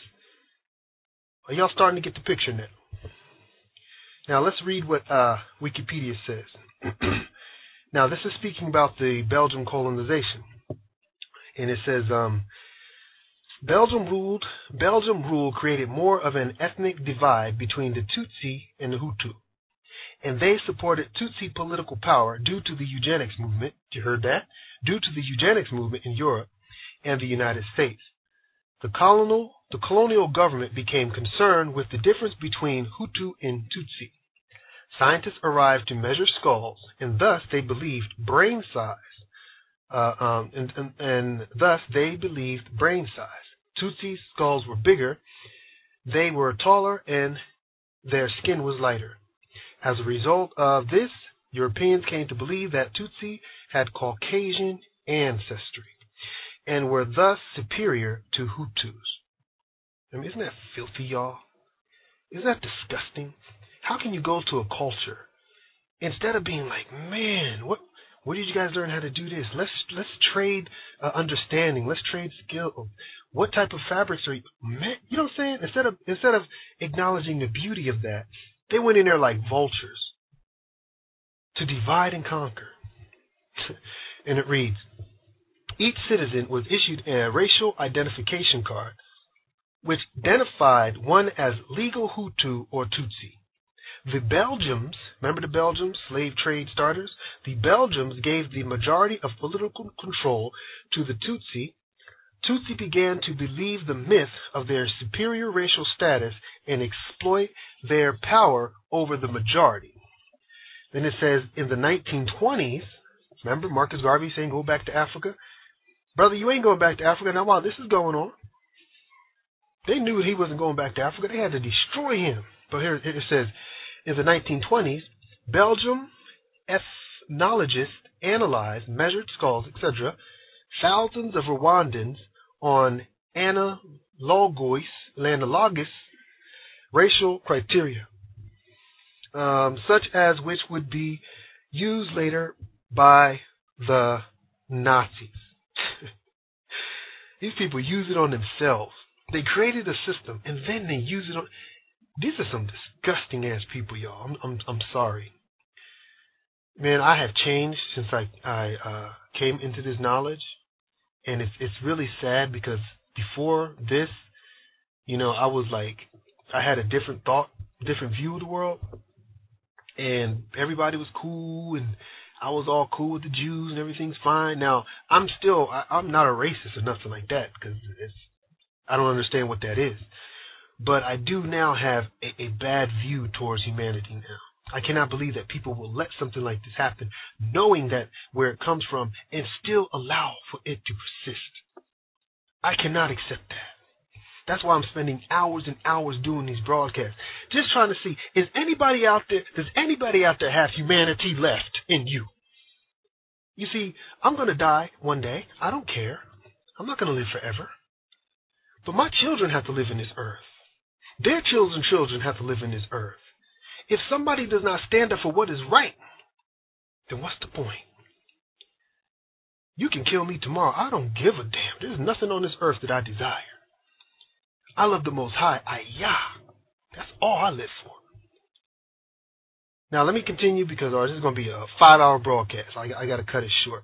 And it says in uh, 1931, an ethnic identity was officially mandated and administrative documents systematically detailed each person's ethnicity. Each Rwanda had an ethnic identity card.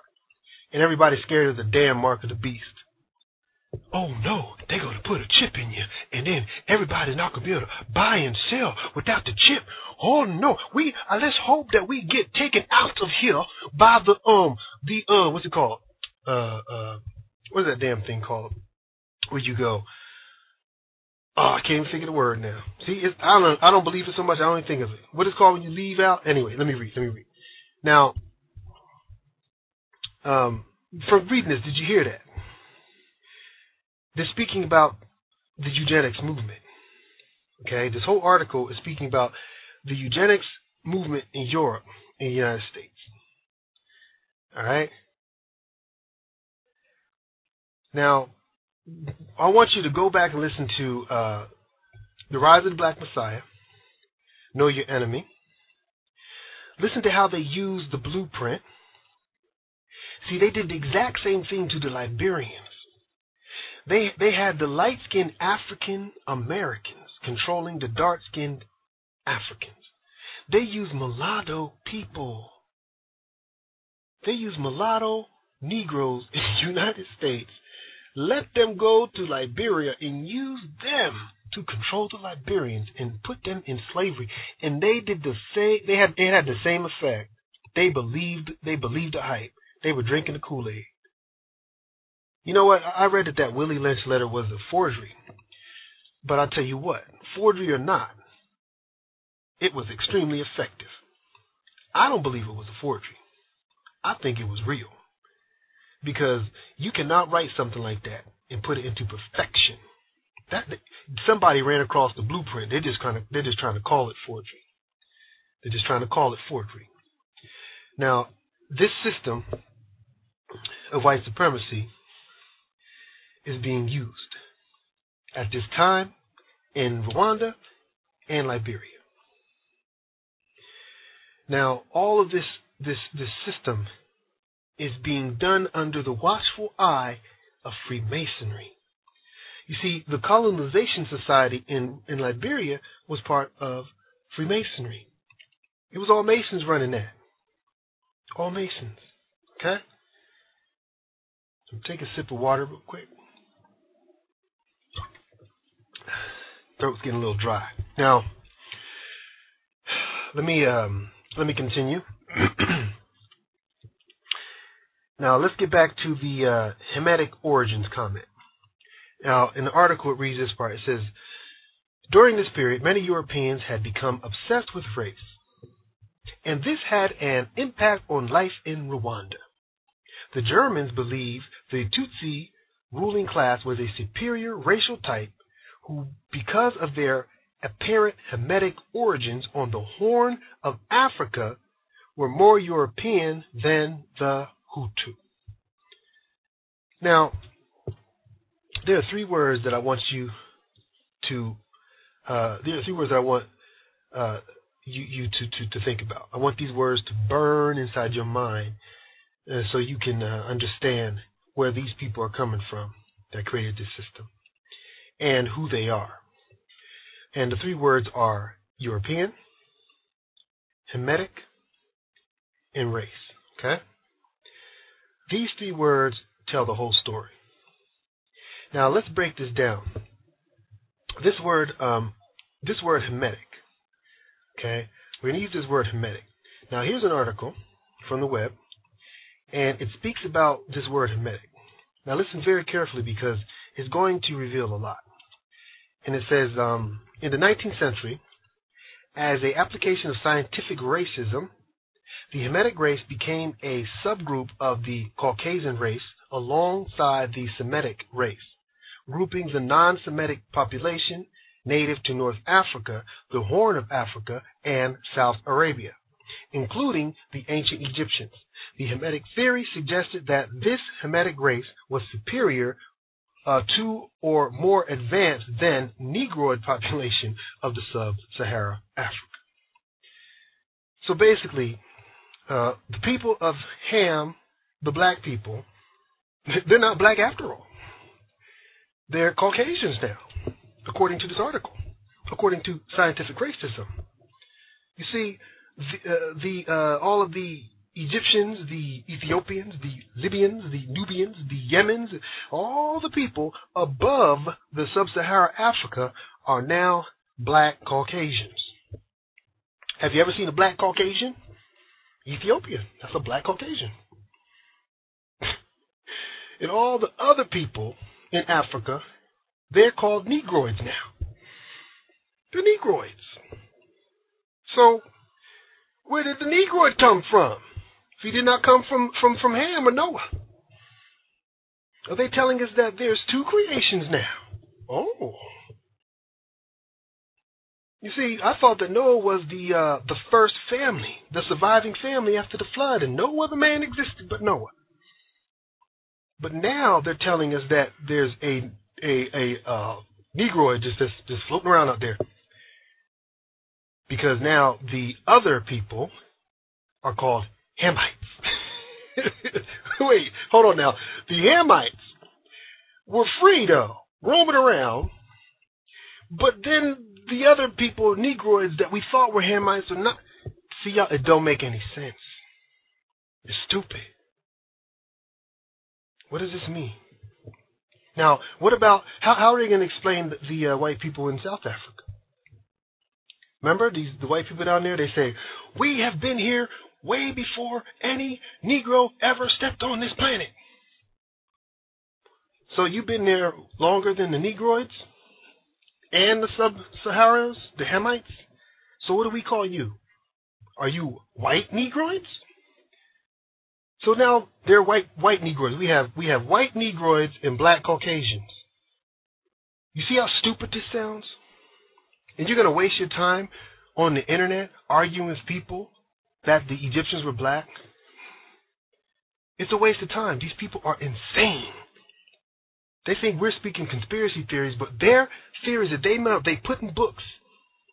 These things are, are, are illogical and they're stupid. We shouldn't even give it the time of day. Ignore these idiots. They don't deserve our time. They're nothing but thieves, murderers, and liars. Now, let's read about this. Um, uh, uh, listen to this. It says, in its most extreme form, in the writing of C.G. Siegelman, and I believe this man is Jewish, would you be surprised? It asserts that all significant achievements in African history were the work of Hamites. He says that all significant achievements in African history were the work of Hamites. Notice how he's trying to separate this from the Negroid, who migrated into Central Africa as pastoralists, bringing technologies and civilization skills with them. It says theoretical models of Hamitic languages and Hamitic races are interlinked in the in the early 20th century. Oh my goodness. Okay, now we see how they can still say that the Egyptians and the Nubians are Caucasians. Even now they're saying this. Even though these people look black, they're saying that the Egyptians and and the Nubians, which is which is those uh, uh, uh, under Libya, Sudan, and all these areas, are supposed to be um, Caucasians. Okay, they look black, but they're they're uh, uh, they're they're part of Caucasian. They are Hamitic. Okay, what is that? What does the Hamitic actually mean? Well, I guess they're saying they're Oreo cookies. They're ice cream sandwiches. These are Oreo cookies. Ice cream. What, what does that mean? They are black on the outside, white in the middle. I'm sorry, y'all, but it's whoo man. We let ignorance like this just just just go. I mean, got policies made. We got people dying in Rwanda because of it. You know, by the by the millions, people are dying because of these lies, and nobody's calling them on it. Okay, a research. Says uh, the term Hamitic originally referred to the people believed to have been descended from the biblical Ham, one of the sons of Noah. When Ham dishonored his father, Noah pronounced, pronounced a curse on him, stating that the descendants of his son will be servants of servants of Ham, four uh, uh, servants of servants. Then it says of Ham's four sons, Canaan fathered the Kenites, Canaanites, Canaanites, while Mithram fathered the Egyptian, Cush the Cushites, and Phut the Libyans. During the Middle Ages, this was interpreted to define Ham as the ancestor of all Africans. The curse was regularly interpreted as having created visible racial characteristics in Ham's offsprings, notably black skin. According to Edith Sanders, the 6th century Babylonian Talmudist states that the descendants of Ham are cursed by their uh, by being black and depicts Ham as a sinful man and his progeny as degenerates. Both Arab and later East, uh, European and American slave traders used this story to justify African slavery. Okay, now, of course, this is in reference to Dum Diversas, issued by Pope Nicholas V, who was a uh, uh, Medici uh, from the from the, the family line of um, no no no no that was that was that was wrong. I'm, that was Pope Alexandria the sixth. That was the Medici. Okay, that was the uh, Intracarta, the uh, Intercatira. And that's where they were able to take over all of South America and Brazil and, and Africa and, and claim it for the Pope. I mean, this is sad. Now, like I mentioned previously, uh, I had a broadcast prior to this one. Um, uh, in that broadcast, I, I actually go through this how the usurper rabbis of the seed of Benjamin became the high priest. They became the high priest of the temple. And then we have the Sadducees and the Pharisees. Both were both imposters. They were not Hebrews of Sidi Yaakov. What they did was they created the book that we know as the Talmud. The Talmud basically is the root, the core of white supremacy. Now remember, this has nothing to do with uh, religion per se, as in like spirituality. This is all about the money. Okay? All this creation is about the money. Now, what we're going to do in these last chapters is we're going to start uh, the last part of the broadcast is we're actually going to go over to who this usurper is. Bring it down to the core, the root, the root of who this usurper is. Okay, we'll take a quick break, and I'll be right back. Psalm 83 Keep not thou silence, O God. Hold not thy peace, and be not still, O God. For lo, thine enemies make a tumult, and they that hate thee have lifted up the head. They have taken crafty counsel against thy people, and consulted against thy hidden ones. They have said, Come, and let us cut them off from being a nation, that the name of Israel may be no more in remembrance. For they have consulted together with one consent. They are confederate against thee. The tabernacles of Edom, and the Ishmaelites, of Moab, and the Hagarenes, Gebal, and Ammon, and Amalek, the Philistines with the inhabitants of Tyre, Asshur also is joined with them. They have hope in the children of Lot. Selah. Do unto them as unto the Midianites, as to Sisera, as to Jabin at the brook of Kison, which perished at Endor. They became as dung for the earth. Make their nobles like Oreb and like Zeb, yea, all their princes as Zebah and as Zalmunna, who said, Let us take to ourselves the houses of God in possession. O my God, make them like a wheel, as the stubble before the wind. As the fire burneth the wood, and as the flame setteth the mountains on fire, so persecute them with thy tempest, and make them afraid with thy storm. Fill their faces with shame, that they may seek thy name, O Lord. Let them be confounded and troubled forever. Yea, let them be put to shame and perish, that men may know that thou, whose name alone is Jehovah, art the most high over all the earth. Let them be ashamed and troubled forevermore. Yea, let them be confounded and destroyed. And let them know that thy name is Yahuwah, Ayah, that thou alone art the Most High over all the earth. Hallelujah, hallelujah, hallelujah. I just want to back up uh, Mr. Alexander on that. Now, what I'm going to do now is I'm going to get into the um, the the curse of uh, of Ham. Um, I spoke about this last uh, broadcast, the other um, installment of Rise of the Black Messiah, Pawns and Rebels. Now, I'm going to read something out of the Book of Jubilees, chapter 7, and we're going to put to rest we're going to put to rest this curse of Ham and explain exactly where it came from from the book of Jubilees. And I'm going to read uh, everything that is related to that. and then we're going to find out who actually uh, is the person that's supposed to be cursed here. Okay? So um, open up your ears and listen up because it's going to get quite interesting. Okay, now, this is Jubilees chapter 7, and it reads And Noah awoke from his sleep and knew all that his younger son had done unto him. And he cursed his son and said, Cursed be Canaan, an enslaved servant shall he be unto his brethren. And he blessed Shem and said, Blessed be the Elohim Yahuwah of Shem, and Canaan shall be his servant. Remember, Canaan is the, the, servant of uh, Shem. Uh, Eloah shall enlarge Japheth, and Eloah shall dwell in the dwellings of Shem, and Canaan shall be his servant. Okay? And Ham knew that his father had cursed his younger son, and he was displeased that he had cursed his son. And he parted from his father, he and his sons with him, Cush and Mithram, and Put and Canaan.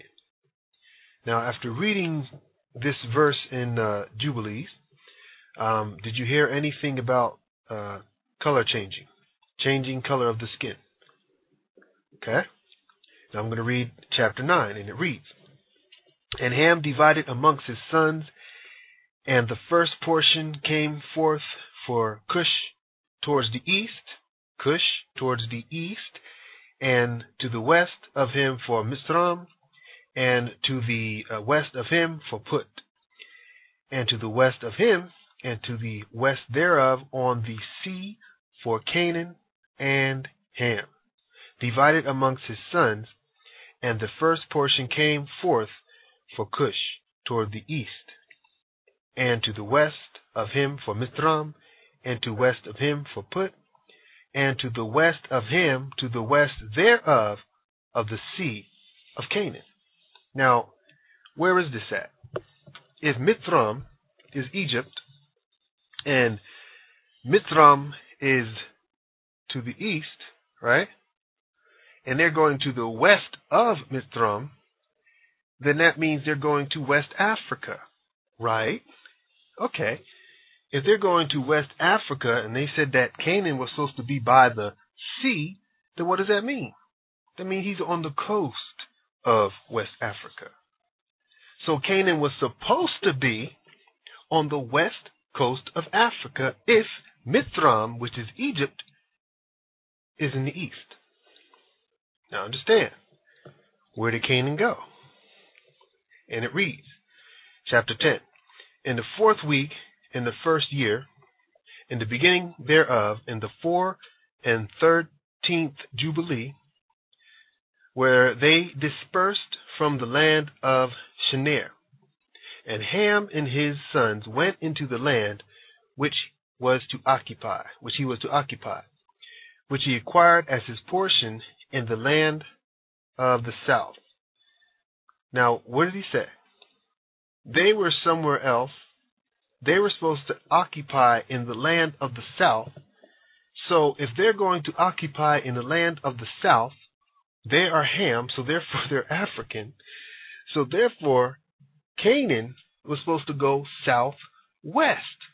West of where? Egypt. East coast. I'm sorry, west coast of Africa. Here, here it is again, okay?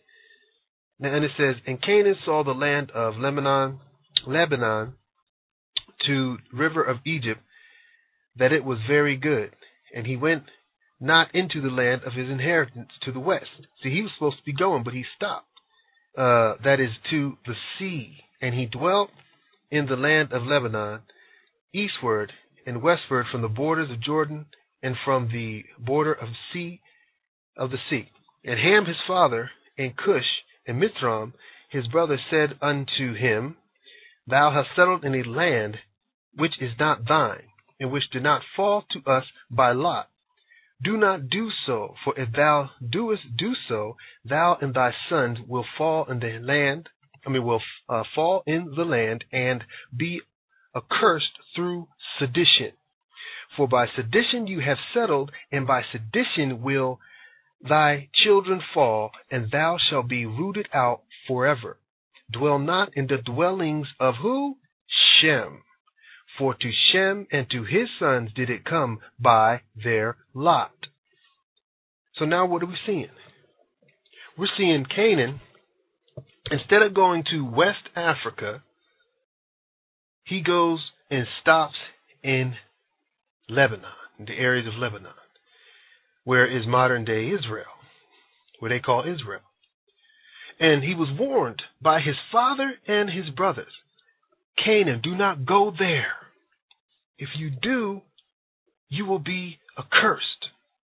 Okay? Now it's going to uh, I'm going to continue to read. It says, "Cursed art thou, cursed art thou, and cursed shalt thou be beyond all the sons of Noah." Okay? Who's this, who's Noah's sons? Japheth, Shem, Ham. Okay?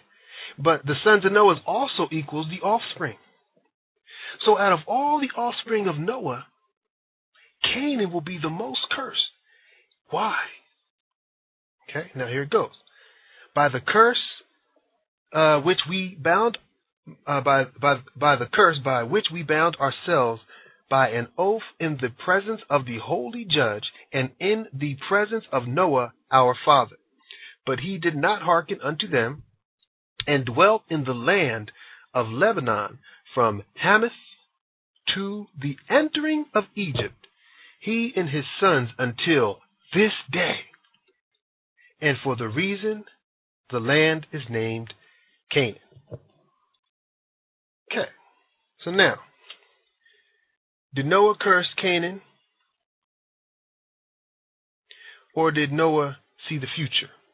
Well, that's that's a really uh, that's a really um, important uh, uh, uh, question to ask because did did did Noah curse Canaan or did Noah basically just see the future because Canaan went into the land by sedition. Think about it. This was Canaan's act of sedition that allowed the Amalekites to destroy him.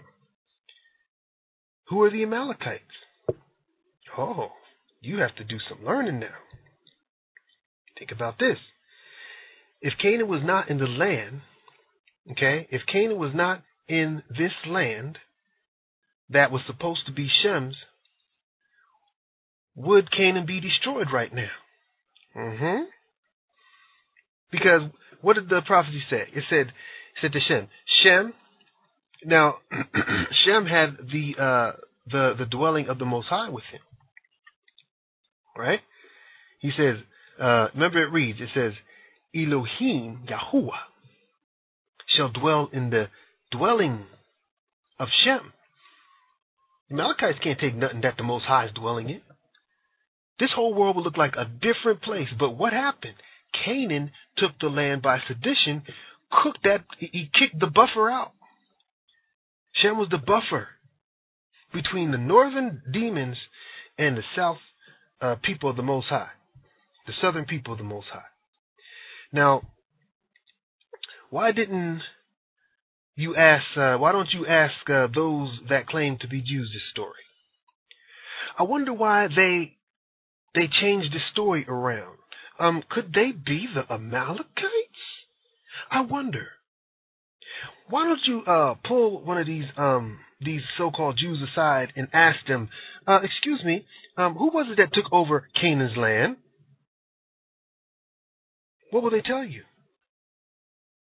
What will they tell you? Not a damn thing. Why? Because they told us that Ham was cursed with black skin. But they didn't say nothing about land being taken from Shem. Now, this is the detail that you really need to understand.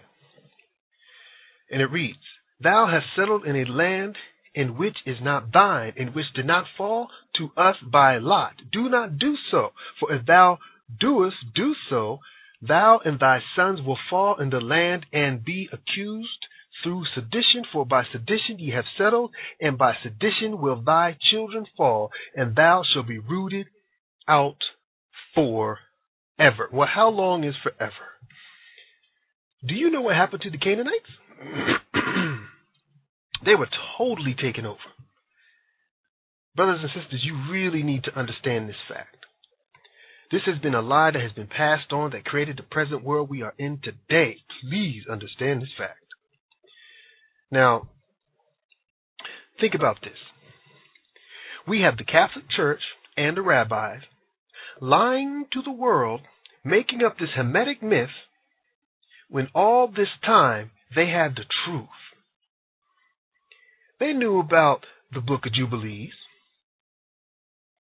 They knew that the so called curse was not black skin or slavery. But yet they led the world into this deception with their lies. Now, the world we see today is a reflection of this lie. How can these people that call themselves Jews, claiming the right to the land they call Israel, when they are not the people of the covenant? How can these people that call themselves Jews be the people of the covenant when they do not know how to read scriptures? See, they taught us that Ham was cursed and, and, with black skin. And then they got filthy rich off of this lie. These people do not accept Yeshua, the Messiah. They changed his name to Jesus. They wrote the Talmud. They wrote the deceptions in the Talmud. And they wrote the demonic Kabbalah. They have manipulated people and used this book to create a religion that made them kings of this earth. Now, listen to Revelations 12:9. And it says, "And the great dragon was cast out, that old serpent called the devil, and Satan which deceiveth the whole world, he was casted out into the earth, and his angels were casted out with him." The whole world is deceived. Revelations 18:23. And the light of a candle shall shine no more at all in thee, and the, and the voice of the bridegroom and of the bride shall be heard no more at all in thee. For thy merchants were the great men of the earth, for by thy sorceries were all nations deceived. The great deceiver uses sorcery, witchcraft, and mind control. I mean, that's how he's getting by on this, y'all. Is anybody out there hearing me today? Is anybody out there hearing me today? Breaker, breaker, one nine. I mean, come on. Man, it's so simple to understand. Look at the world around you. It's happening today, and it says here in scriptures that the whole world is deceived. Israel is supposed to be at rest right now. And they're just chilling. But creating wars, killing Palestinians, building walls.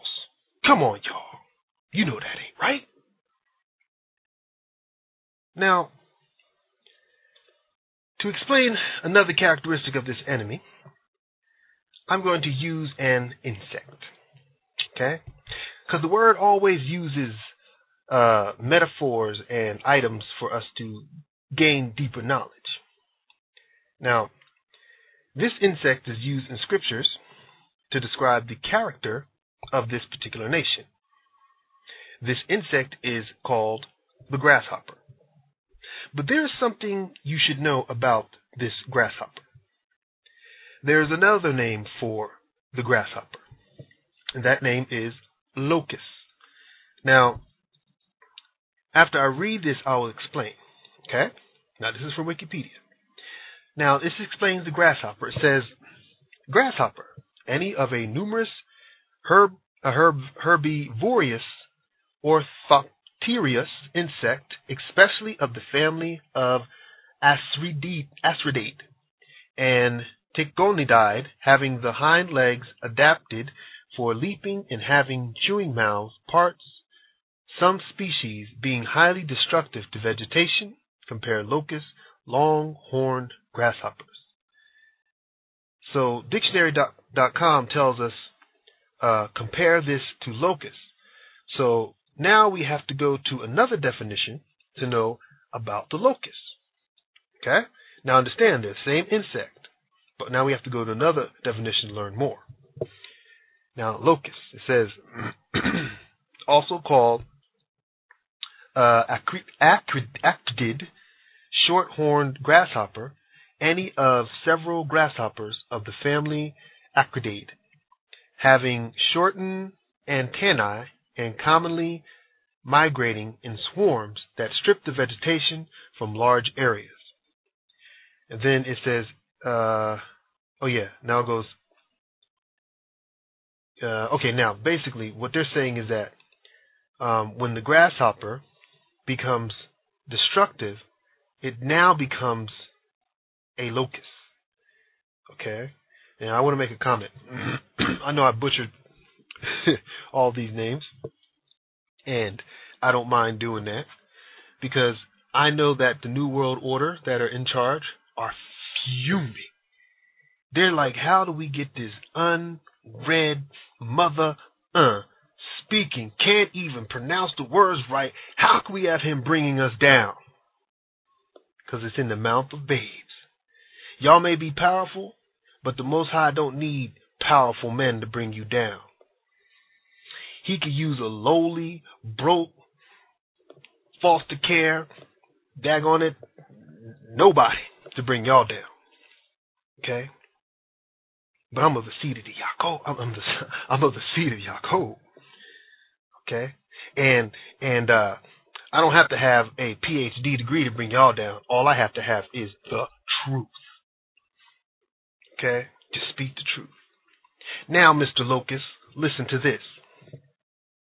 A grasshopper turns into a locust when it becomes destructive. Now, camouflage. Camouflage. What is this?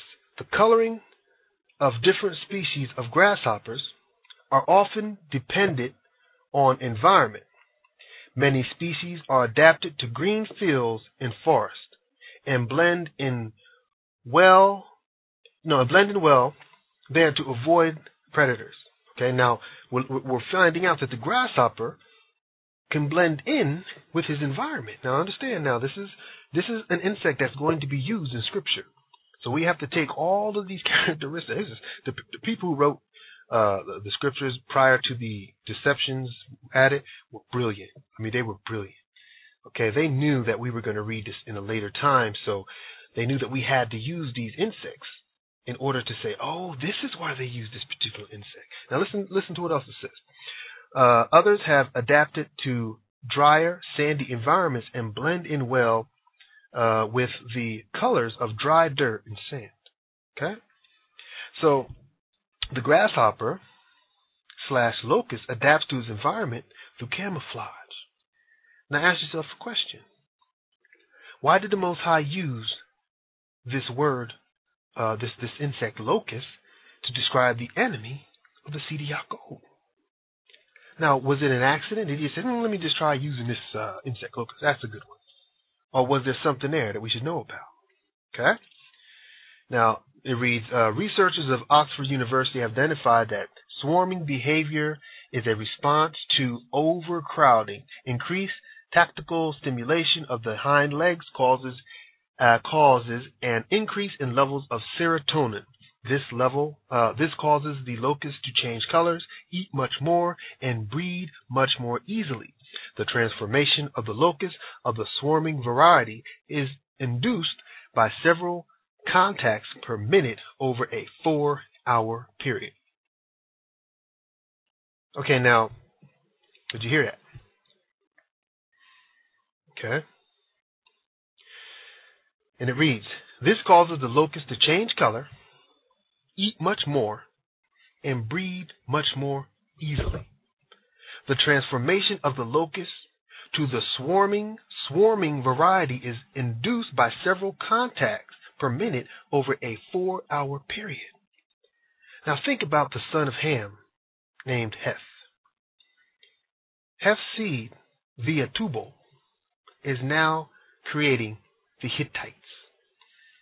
Now think about how a child of a mixed race turns from white to black. From a black person to a white person. Black to white. Black to white. Where did they come from? And if you say from um, leprosy, I'm going to give you a backslap.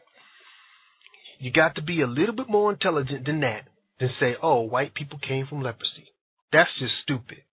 Look at leprosy. Do a research. Just take a few hours and do a study on leprosy. And then you will never say that stupidity again. Come on, y'all. Come on. It's late in the day. All right, now it reads, and, it's, and it is estimated that the largest swarms have been covered that have covered hundreds of square miles and consist of many billions of locusts. Plagues of locusts appear in both the Bible and the Quran. What? Including one of the biblical plagues of Egypt, where locusts ate all the crops of Egypt. Now, who's called locusts in scriptures? Now, do you remember this verse from the seed of the serpent in Amalekite deception. Okay, now I'm going to read something from the seed of Amalekite deception, and I advise all of you to uh, listen to the seed of the serpent in Amalekite deception, and you will not hear one mention of leprosy because that is just it just didn't happen that way, and we have to be more intelligent about that. And the Most High gave us what happened. See, if we do use things like leprosy and, and, and Esau was the white man and all that stuff, we're missing out on the knowledge that we need in order to defeat this beast. Okay, we're at war here, y'all. Come on. If you're going to be a warrior, you shouldn't be offended by me correcting you. You should be. You should say, "Thank you, brother. Let's let's do this together and let's go off." Not like trying to protect your ego because you've been wrong. It's okay being wrong. At least you're trying. Now let's do this together. Come on. I mean, at the end of the day, you have nothing if we don't defeat this beast. Don't defend ignorance. All right, now the book of Joel says, Hear this, hear this, ye old man, and give ear, all ye inhabitants of the land of the land. Have this been in your days, or even in the days of your father? Tell ye your son, your children of it, and let your children tell their children, and their children another generation. That which, and it says, that which the palmer worm hath left, hath the who locust eaten, and that which the locust hath left has the cankerworm eaten, and that which the cankerworm hath left hath the caterpillar eaten. So now we have a caterpillar left. Right? And remember, the caterpillar turns into a butterfly, y'all, so he's not done yet.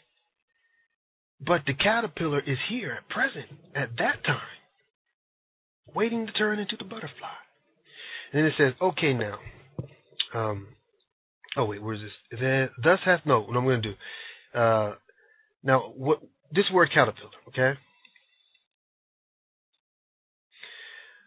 Um, listen to this from the King James Bible. All right.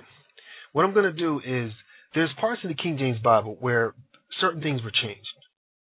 Okay, and from the there's gonna there's gonna be two different verses. There's one from the King James Bible and then one from the Septuagint, which was written um, 1,900 years prior. Okay, and what we're gonna do is I'm gonna read it out of the out of the King James, and then I'm gonna read the original, and then you'll understand why. Okay, now this is the book of Amos 7:1. That's the book of Amos 7:1. It's prophet, prophet Amos, and he says, "Thus hath Yahuwah showed unto me, and behold." He formed grasshoppers in the beginning of the shooting up of the later growth, and lo, it was the later growth after the king's mowing. Now, that don't make no sense, right? Sounds a little bit confusing, don't it? So when I look this verse up, I you know I, always do research, I always cross uh, lots of research, and I actually found this because I was looking for something else. But this is like the Most High say, okay, take a look at this for an example and this is going to lead us to the next next section of the uh, the broadcast. It says, um, the book of Amos 7:1 out of the original version what it said. It says, Thus hath Yahuwah showed me, and behold, a swarm of locusts coming from the east, and behold, one caterpillar king, Gog. Now, why would they try to hide that name, Gog? Okay? Let me say this. The KJV really tried to hide this. Why? Who were the writers of the King James Version? Do you know this? No, I mean, do you really know who was the writers of the King James Bible? Now, what about this association of the one caterpillar, King Gog? Now, keep this in mind. This was in the Septuagint, like I said, 1,900 years prior to the writing of the King James Bible. This was the original writing, but it was changed. Why did they change it in the 1611 Bible? Now, we have the book of Joel, okay, and we have the book of Amos. What we have to do is to be alert from what the two prophets are telling us, okay? We have two prophets warning us about something. Joel is giving us uh, the account concerning the usurpation. The usurpation ends with the changing into a caterpillar. And in the book of Amos is giving us an account of the usurper. Okay? This time, both of them are giving us the account of usurper. But in Amos, this time, okay, he's telling us that the caterpillar is one king uh, caterpillar named Gog. Okay? It's a caterpillar named King Gog. Now, the KJV is also telling us that they started out as grasshoppers, then they turned into locusts, and now they are caterpillars. One caterpillar, King Gog. Now, keep this in mind. Gog usurped and was settled, but the caterpillar has one last change. Remember that. The caterpillar is going to change into a butterfly. And what is a butterfly? A butterfly is attractive and it is also deceptive. These are one of the characteristics of a butterfly. It's deceptive. Okay? Now, who is Gog? Now here's this. Check this out. Now we're gonna uh, we're gonna take a look at this uh, Jewish historian, okay, and his name is Josephus. Okay. Now he is a Jewish J E W W I S H Please understand that because he's a deceiver. And what does he say? Josephus identifies the offspring of Magog as the Scythians, a name used in antiquities for people north of the Black Sea, aka Caucasus Mountains. Remember when um uh, what's his name? Uh, Wallace Dodd Ford was saying his mama was from the Caucasus Mountains. She was a uh, a daggone um a, a Scythian. she was of the Black Sea, y'all. Come on now. Uh, it says, according to him, the Greeks called the Scythians Magogia. Magogia. Okay? So Josephus is telling us that the people of the Caucasus Mountains, the Caucasians, are called Magogia, spelled M A G O G I A. Okay? Now let's get another witness. This is from the book called After the Flood.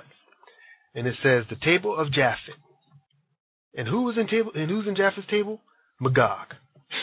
and it says his immediate descendants being known as the Magites, Josephus, and he refers to Josephus, tells us that they were known to the Greeks as the Scythians. However, given the sub- subsequent history of the people of Ashkenaz, who are far more certainly identified as the later Scythians, Greek Synthai, and Assyrians Askus, it is much more likely that they that the early Magites, Magites, Mag, Magogites were assimilated into the people of Ashkenaz, Ashkenaz, uh, through making, uh, thus making up merely a part of the Scythian hordes. Okay? Now this is taken from the book called After the Flood. Now here and it reads this is um the table of Japhet again. Um now what you have to understand is that the the Magog is and and the uh the the Ashkenaz, they're kindred. They're kindred, okay? they're brethren, same blood. And here it reads about Ashkenaz. It says, Ashkenaz. Uh, his descendants settled originally in what is now Armenia, although in later uh, Jewish tradition he was associated with his father Gomer with the Germanic race. Hence, Germanic Jews are still known as Ashkenaz. Now, isn't it funny how they actually tried to, okay, we will be Ashkenaz, we will be, um, we will be out of Japhet, but we'll, we'll, we'll try to distance ourselves from Magog. They're trying to hide this Magog. Why? Now, this book written by this book was written by a Christian, okay? It admits that the people today that call themselves Jews are not the Hebrews of the seed of Yaakov. But what? Caucasians of the seed of Ashkenaz. Now, I have a question. Who really are these people? Who are they? I have another question. Was the Ashkenazi of the seed of, Yaf- of Japhet the one that made the covenant with the Most High Yah? Because I read in the covenant that you know it was the seed of Yaakov that that that, that the the, the uh, promise was made with. Then how in the hell did the Ashkenazi step inside of that line? Hello. Now this continues from the table of Japhet. It says, more immediately, perhaps, the Assyrians tell us in their inscriptions of the Askuza, a tribe who allied themselves with the Man, uh, Man, uh, in a revolt during the 7th century BC, 700 years before Christ. Okay, an incident that is also mentioned in Jeremiah 51:27. Indeed, it is in this settlement that Jeremiah uh, incidentally confirms the identity of the Ashkenazim with the Askuz, Skuza. This name, the Askuza of the Assyrians records, later becomes the Scythians, the Scythians of Herodias. Others, early, other earlier sources confirm their place of settlement in what was later to become Pontus or Bithynia, uh, where the people of Ashkenaz gave their name to the lake, to the lake and harbor of As, uh, Ascanius. Ascanius.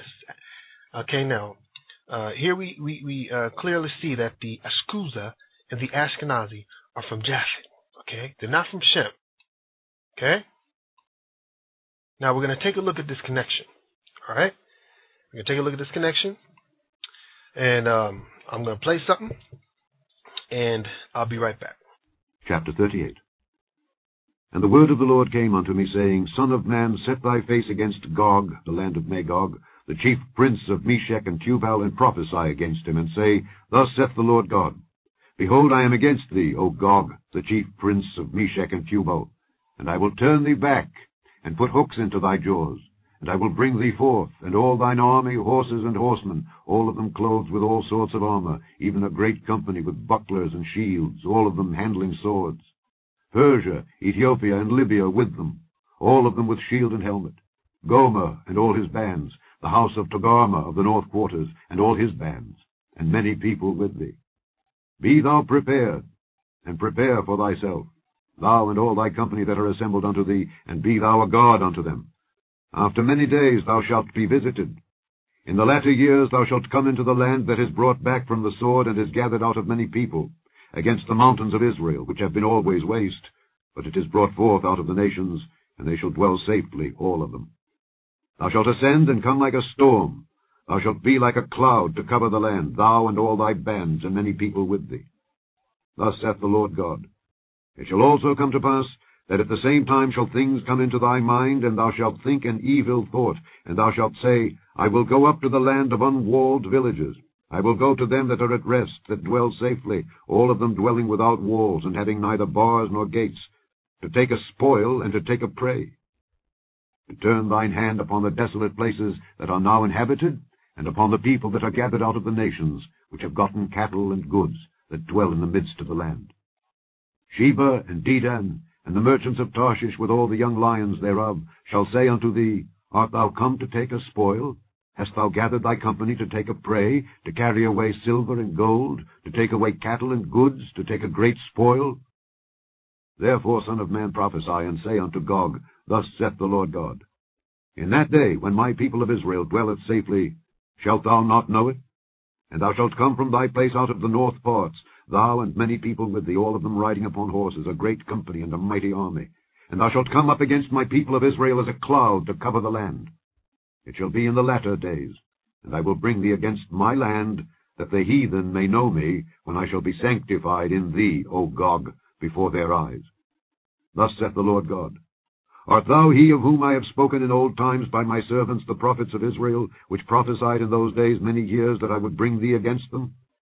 And it shall come to pass at the same time, when Gog shall come against the land of Israel, saith the Lord God, that my fury shall come up in my face, for in my jealousy and in the fire of my wrath have I spoken, Surely in that day there shall be a great shaking in the land of Israel, so that the fishes of the sea and the fowls of the heaven and the beasts of the field, and all creeping things that creep upon the earth, and all the men that are upon the face of the earth, shall shake at my presence.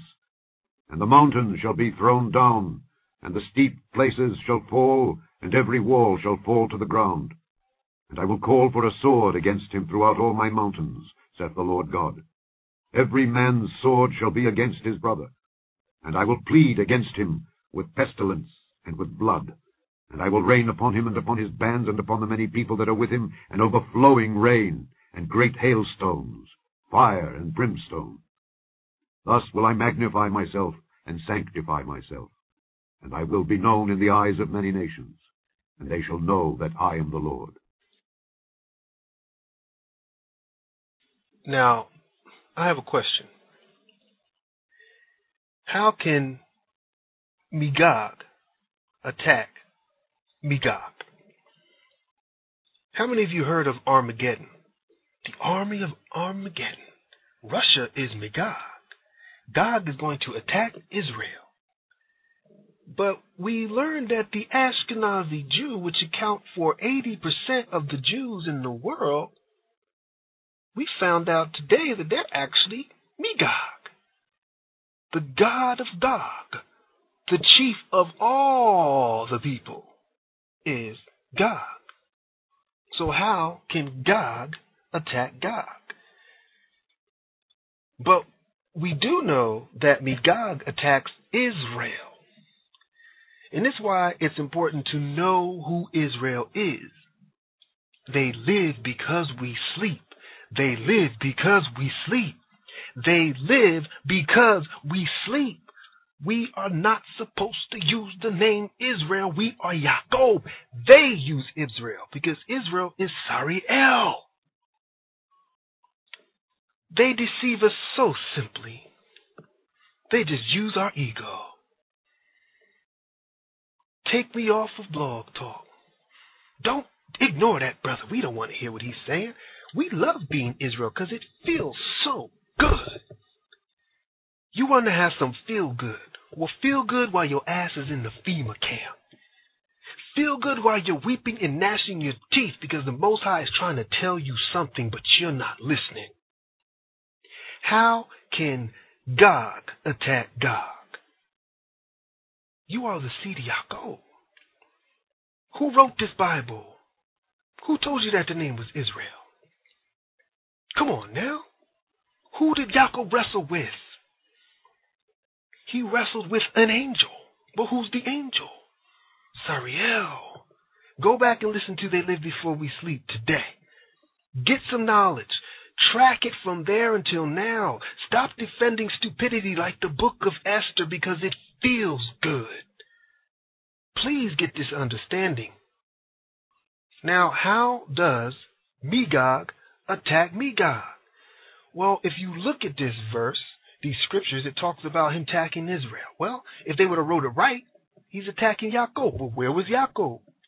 Okay, he's attacking two things here the land and the people. If he's coming with a company of people from the north, the whole Confederacy, this is talking about the slave trade. Israel's Israel's up there being peaceful now. They're, they're in, a, in time of peace. Here he comes down. He attacks the people from the land. He first he attacks the people, which are Jacob, sells them all over the world, and then he goes and attacks the land. Remember, the land is supposed to be desolate, so he didn't need to attack the land. Then the people were out of the land. And then remember, if you read Ezekiel, it talks about how the other people there from Tarshish and Palestinians, they're all there. And then what happens? They go, Are you coming here to take a spoil? What? Are you coming here to what? Yes. He went in there and went off. Why? Because he's powerful. Why? Because he's the Rothschild. He got all the money. Think about this. The Rothschilds went to the Ottoman Empire and said, Look, I'll pay you your debts. I'll pay your debts if you just let us have this land. And they refused. And it's like, oh, no problem. We'll get it. We're going to get that land. Then they created the war. Took it. 1948. Done. Now look. And what did the Most High say? He said, okay, I'm going to glory myself myself into you, by you, so the world will know. It's happening right now. Everybody's thinking that these are the Jews. They're like, oh, yes, that's God's people. Yes, yes, oh, yes, oh, yes. But it's not. Okay? Learn how to read this scripture with this in mind that the people that are uh, that he's attacking are the African so-called Americans, and then you start to know how to read the scriptures. For years, people are like, Armageddon's going to happen. They're trying to set up the Armageddon serial right now, and most people are still following that stupid ass Christian doctrine. And what are they doing?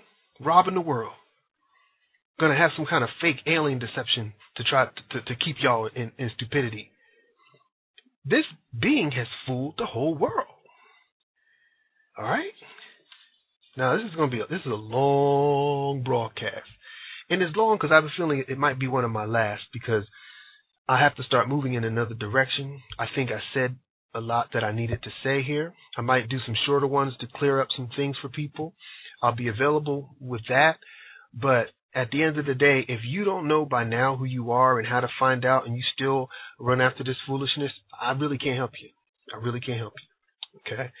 Now, in the re- in the remainder of this broadcast, what we're going to do is we're going to track down um, the uh, in the last part of the last uh, of, of, what I was speaking of. We have this name here. It's called uh, Ascanius.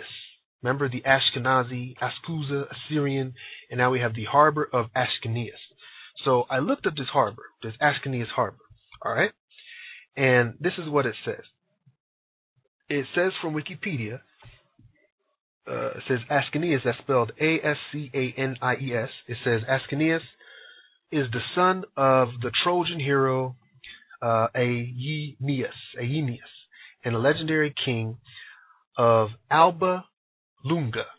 He is a character of Roman mythology and has a divine lineage.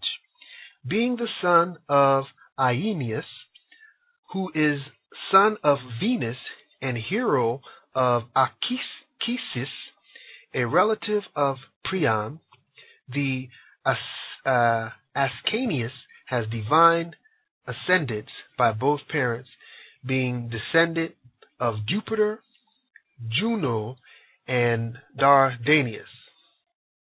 Okay, now uh, check out this uh, this name, uh, Dardanius.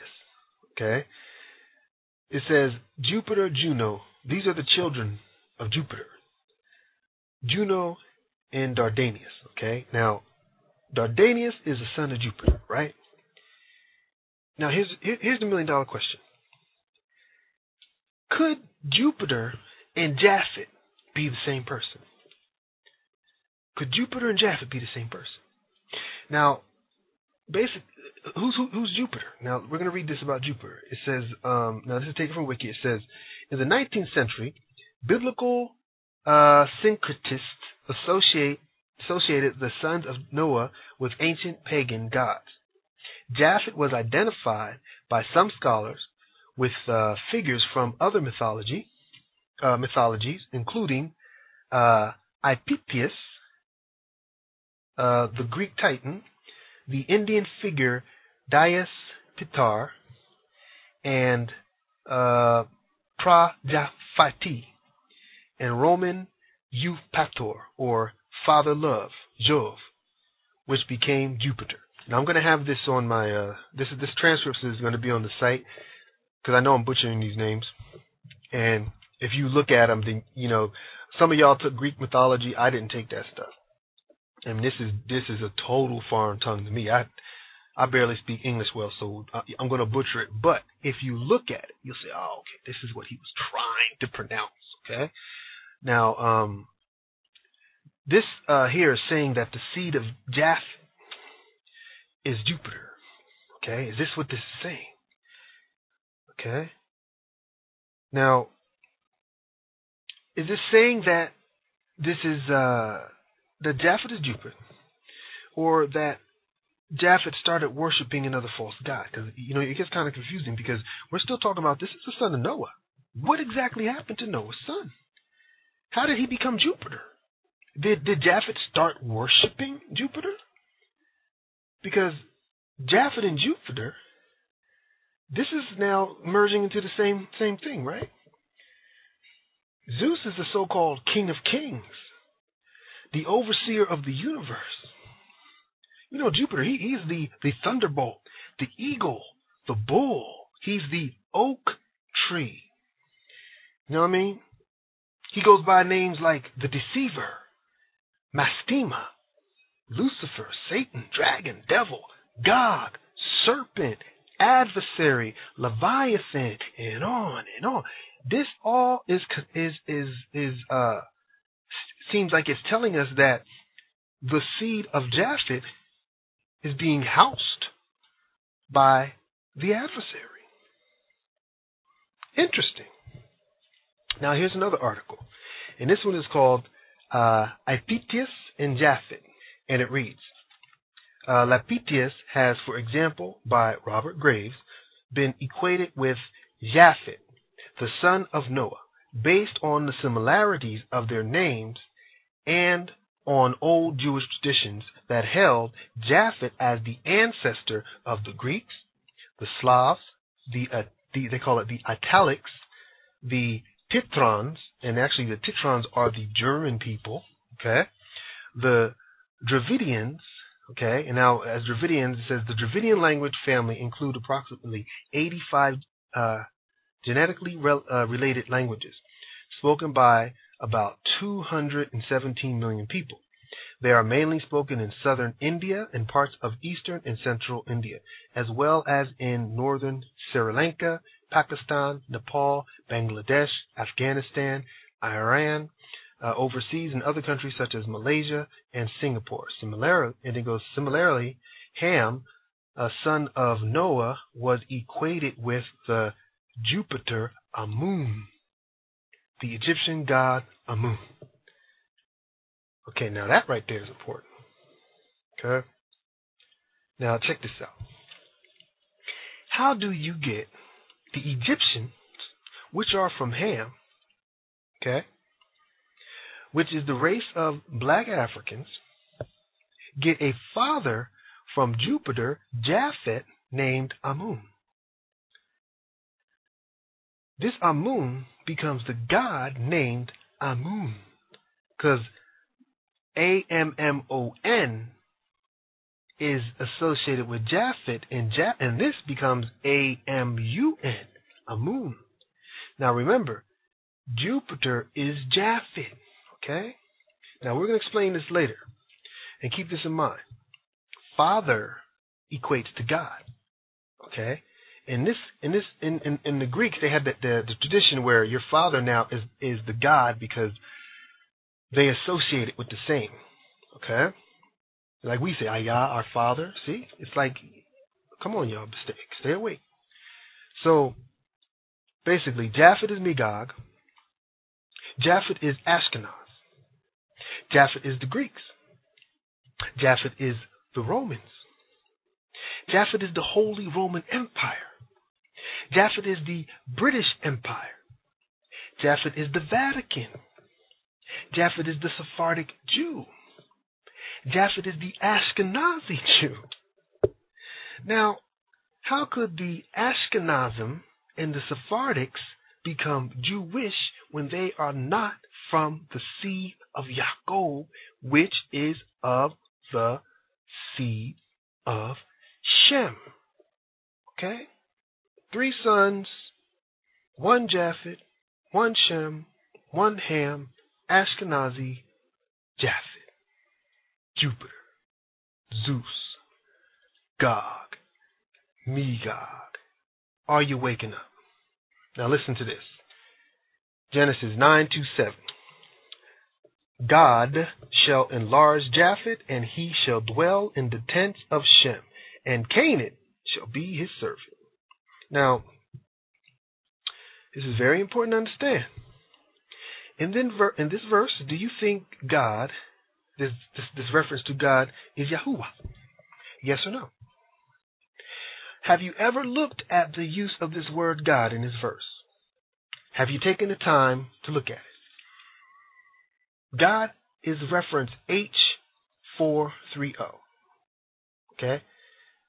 H430. What is it? It is Elohim, not Lord God. Remember, when it says Lord God, we know that this is talking about Yahuwah. This is talking about a God, not the God. Okay? This God is not Yahuwah. The Elohim, uh, okay, this Elohim, when you break this this word down, it is it is it's it's final reference. You know what I'm saying? Because you have to keep. Remember, I tell you before how to break when when I talked about Israel. You break down the name till you get the final reference, right? When you get to the final reference, it gets, speaks of the characteristics of this Elohim. And what is the characteristics? It says you get words like oak tree. Remember, Zeus was known as the oak tree. Jupiter was known as the oak tree. You get words like mighty idol. Okay? This is Zeus. This is Japhet, the god of Japhet, Jupiter. This is not Ayah, but the god of religion and bondage. Remember, it's to twist into submission. Read these read these verses. You'll see that this God has a characteristic is to twist into submission like the oak. This is religion now. Okay? Now, listen to this verse this verse in the Greek Septuagint. Now, this is from the Greek Septuagint. What does it say in, in Genesis 9 to 7? It says, May God make room for Japhet and let him dwell in the habitations of, of Shem and let Canaan be his servant. Now, we have one that says, God shall enlarge Japhet, and the other one says, God shall make room. Oh, interesting. So the original verse before the 1611, 1,900 years prior, said, May God make room for Japhet. What?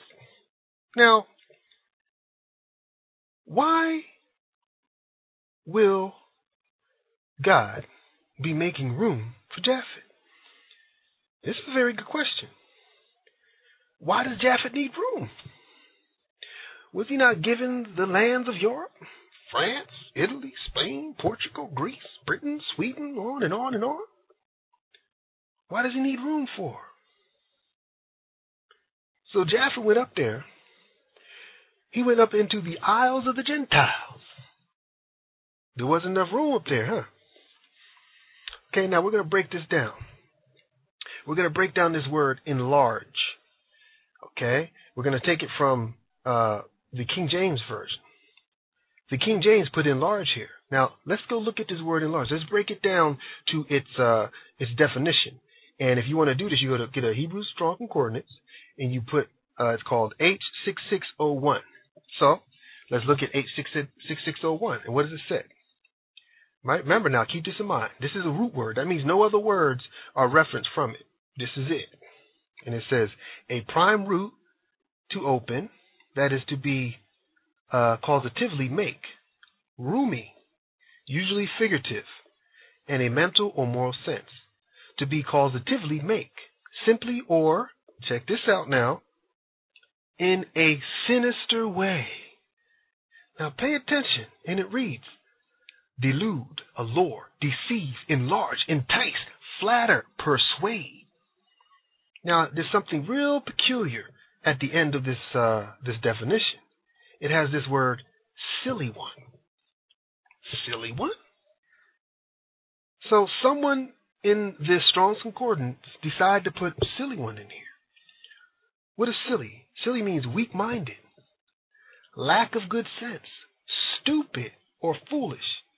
Now, are the writers of the Strong Concordance speaking about Japhet being silly, weak minded, stupid?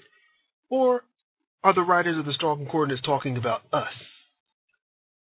Is this like a joke, saying that we're silly, weak minded, stupid? They don't even know that Japhet is actually being enlarged by this demonic being. Jupiter, Zeus, wake up. Learn to read scriptures. What does deluded mean? Okay? Deluded. To mislead the mind or judgment or to deceive. His conceit deluded his conceit deluded him into believing he was important. To mock or frustrate the hopes of aims of to elude, evade. That sounds like a lot of us, don't it? Our conceit made us deluded. Deceive, to mislead by a false appearance or statement. Delude, they deceived the enemy by disguising the destroyer as a firefighter. Okay, now here's the question Who is known as the deceiver? So, this God that used deception, allured, flattered, persuaded, and enticed who? Japhet to dwell in the tents of Shem. Sedition. Now, are these the characteristics of the Most High? Does the Most High need to entice, persuade, flatter anybody? So the question goes back to who is Gog? Well, Gog is Magog. Magog comes from Japhet, and out of Japhet comes Ashkenaz, the holders of the Talmud, and out of Japhet the Greeks, the authors of the Septuagint, and out of Japhet comes the Italics or the Italians, the authors of the Vulgate, and out of Japhet comes the British, the writers of the Bible the writers of the books that changed the world. The Talmud created the racist Hamitic myth, and the racist, greedy Roman popes created the slave trade. And the rest is his story, history. Okay, now, before we transition to our final, final topic, I want to revisit something I read earlier and that's from the Iapetus and Japhet, the El, the Lapithus and Japhet.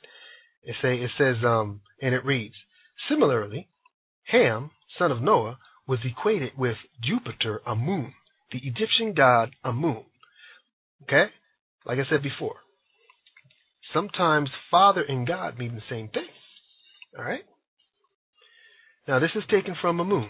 This is what it says. It says when the army of the founders of the 18th dynasty expelled the Hyksos rulers from Egypt, the, victories, the, the, the victor's city of origin, Thebes became the most important city in Egypt, the capital of a new dynasty. The local patron deity of Thebes, Amun, therefore became nationally important. The pharaoh of the new dynasty attributed all their success uh, enterprise to Amun, and they lavished much of their wealth and captured spoil on the construction of the temple dedicated to Amun. Now think about this. The Hyksos at this time were allowing the Hebrews to dwell in Egypt. Joseph was co ruler for 80 years. After the Hyksos were run out of Egypt, the Hebrews went into bondage under the new rulers, the Egyptians from the south of Nubia. The Nubians, remember? Egypt was split in two. The rulers of the south were tired of being suppressed by these Hyksos, so they rose up. So this god of moon became the sun god. Okay? This God was the one that challenged the Hebrew God Yahuwah. Okay? Now remember, the Hyksos are related to who? The Amalekites. The Amalekites are of the seed of Japhet because the Amalekites took over Japhet. Okay? This is all via Tubal. Remember? Tubal Cain. Okay? Tubal Cain. Why does he think his name is Tubal Cain? Because they're telling you something. There's a, there's a transition here. Okay? Now, this God, Amun, or Amun, this God has a connection to who? The Ammonites. Now listen to what it says in uh, Deuteronomy 3:11. It says, "For only God, king of Bashan, remained of the remnant of Rephaim." And Rephaim means the dead ones. Okay? This is death. This is demonic here. Behold, his bedstead was a bedstead of iron. Uh, is it not in Rabbath of the children of who? Amun. Okay, and it says nine cubits was the length of it, and four cubits the breadth of it. And gonna say, then it says after the cubits of a man. Now, one inter- interesting to know is I know this book is written in the 1611 version because we have 311. That's 11, 11, 11. Deuteronomy 311, 311s. And then we have, excuse me, nine cubits with the length of it four cubits. Now, if you know how to read this, it's saying nine, and then you have four cubits, which is 11, 11, because you have two, two, and 11. Now, when you study numerology, these things start to hit, jump out you. And as a Hebrew, the seed of Yaakov, you should look at all the knowledge you have available and understand that, okay, if the people that wrote this book were into um, numerology and they were they were basically uh, Platoism and Pythagoras and they are going to put all kind of stuff in the book so that they can remember it later. So if you know what they're trying to remember, you know what they're trying to lie about, and then you know how to break down this word. Come on, y'all. Okay? Now, there's a lot of numerology hidden here. And also, um, the mention of this last seed of the Nephilim, the last seed of the Nephilim called the Rephaim. Okay? So basically, this verse here is telling us that the Nephilim was a huge re- influence. It was a huge religious influence on the Ammonites. So if that's the case, then this god Amun comes from the Ammonites, comes from the Raphan, comes from the Philian. So basically, who was it that died in the flood? They all didn't die in the flood. It's filled with evidence of that. Judges 3:13. And he gathered unto him the children of who? Amun and Amalek both of them together, right? He gathered the children of Amun and Amalek and went and smote the house of Yaakov and possessed the city of palm trees. So the children of Yaakov served El- Eglon, the king of Moabite, 18 years. Okay? And there, there we go again. There's, it says here in this book, in, in this verse, we see the, the Amalekites and the Ammonites. They're all working together to do what? To enslave Yaakov. For how long? 18 years. 18 years. What is 18? 666. 18. Clues all over the place. Judges 3:13. Listen to that. Okay? Now Psalms uh, 83:4. They have said, "Come and let us cut them off from being a nation." that the name of Yaakov may be uh, no more in remembrance. For they have consulted together with one consent. They are confederate against thee. The tabernacles of Edom, and the Ishmaelites of Moab, and the Hagar, Hagarenes, Gebal, and Ammon, and Amalek, the Philistines with the inhabitants of Tyre. Ashur also is joined with them. They have helped the children of Lot, Selah. Now, as you can see, Amalek and Amun are one and the same. Both tools, both tools of the Nephilims. Okay? Now, this ends the broadcast. Okay, thank you so much for coming. But on my way out, I want to say something. I'm going to have on the site uh, this uh, the era. I want to go back to the era of when I was talking about the four families. Okay? the four families that I that that I spoke about, okay, the uh, Borgia, the Medici, the Fuggers, and the Rothschilds, they were basically morphing into them into each other. Like you won't know the names because they they morphed into the nobility. They became they became the Rothschild. That's why they're worth trillions of dollars. They all joined forces together, right? Now, one interesting thing to understand. In 1493, okay, actually in 1452, um, from that time, the Pope was the one that said, okay, we're going to build us this uh, St. Petersburg church. The idea came to his head, the same man that started the transatlantic slave trade by signing the Dum Diversas, decided to create the, uh, uh, to remodel, renovate the church. Okay? Do you know the Most High drew these demons to basically take over this uh, strong foundation because remember, it was going strong for about 1,400 years, right? It's been going strong for a long time. Well, let's say 300 years after. Let's say 1,200 years. Uh, um, it was going strong until this pope, the same pope that signed the he signed his death warrant when he signed the Dum Diversas, and then he decided to, oh, I'll, I'll build the church. What happened? This draw, this drew all of the Jews they were like, oh, wait a minute, there's some money to be made here now. Okay? And then when they went there, they started to install their popes in order to get that money. Okay? We have we have 20 popes here. Okay? And for 120 years, they all were, were getting money from this church being built. What does it do? It splits the church in two. This is a deadly wound the deadly wound. How did they heal that wound? Well, now it works as one. It works from the Jesuits and the Jews. They have intertwined. And they have taken over the whole world. Who can fight against the beast? He got all the money. He has the United States military, British military, NATO. Come on, who can fight against that?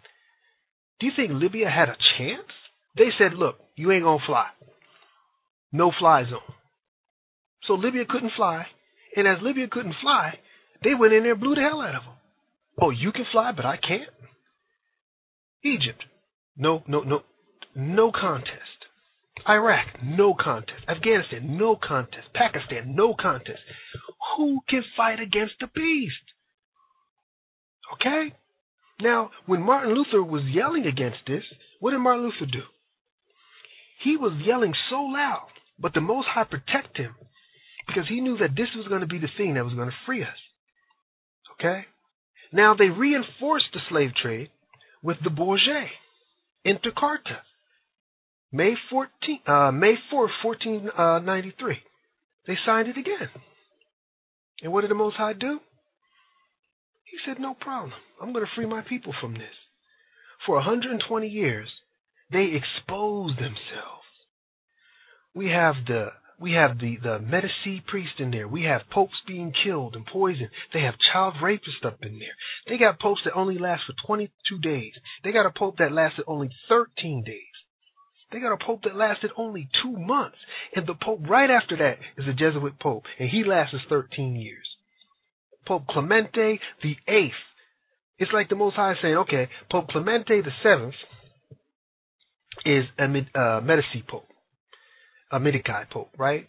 And then the Pope that takes his name is the Jesuit Pope.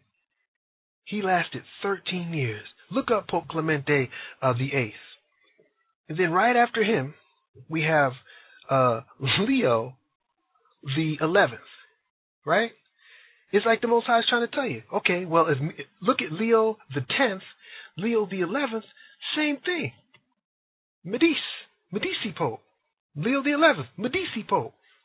He only lasted 26 days and he was killed. Then we have the black nobility taking the pope position for 15 years. Then the next pope after that, he's dead in two years. Then we have another pope. He's another Jesuit pope. He lasts 20 years. And then the very last pope in this line the very last pope in that 20, 120 year span is the great, great, great grandson of Pope Alexander. Okay? Pope Alexander the Sixth, who was of the line of Borgia. Now come on now. The same one, the same Pope that signed the Inter Caetera, his great great great grandson is now the last Pope that saw the end of the building of St. Petersburg Church. And then after that, you don't hear no more about these guys. Okay? They all they just moved and morphed in. But what did they leave behind? They left a legacy that had the slave trade and, and, and taking over South America and Africa, scramble for Africa, the Catholic churches everywhere, people's being converted. We have Sir Francis Bacon, the United States of America. Within this time, we have the Gregorian calendar being being changed. We have Queen uh, Elizabeth. Uh, we have King Henry VIII. We have uh, the, the the King James Bible being written. I mean, all of this stuff is happening in this era, the, one of the most richest era. Shakespeare is being invented. Everything is happening at this time. 400 years ago. You will go into captivity for 400 years. And look at all the excitement that has been happening. Brothers and sisters, if you don't see this, you are blind. You got to wake up. You got to wake up. All right, on, on my way out, I'm going to play uh, that beautiful song by Lauryn Hill. Um, may the Most High bless and keep you. Father Yah, I pray that in the name of Yahushua's precious name, that you send this message out to those that he, that need to hear it, oh Father. I pray that you uh, don't let my words offend my brothers that are speaking the things that they don't understand. I ask, Heavenly Father, that you use this message for me to speak to them. Those that are teaching that Esau is a white man, and those that are teaching that leprosy is called uh, uh, white people are, are, are, are the case of leprosy and, and, and, and, and the endless doctrines that do not make any sense and that are not going to save us, Father. I pray that you just take those egos, Heavenly Father, and get rid of them. Humble these brothers, O oh Father, because we do not have much time. We do not want them to be false teachers in front of you, Father. I ask that you give them the ability of patience give them, open their minds so they can get into this word. And Father, let us all come together because you said it was going to happen, oh Father. I pray this in the name of Yahushua's precious name. Hallelujah. Hallelujah. Hallelujah. Okay, y'all, this is nothing but love. This is nothing but love. Nothing but love. All right, shalom.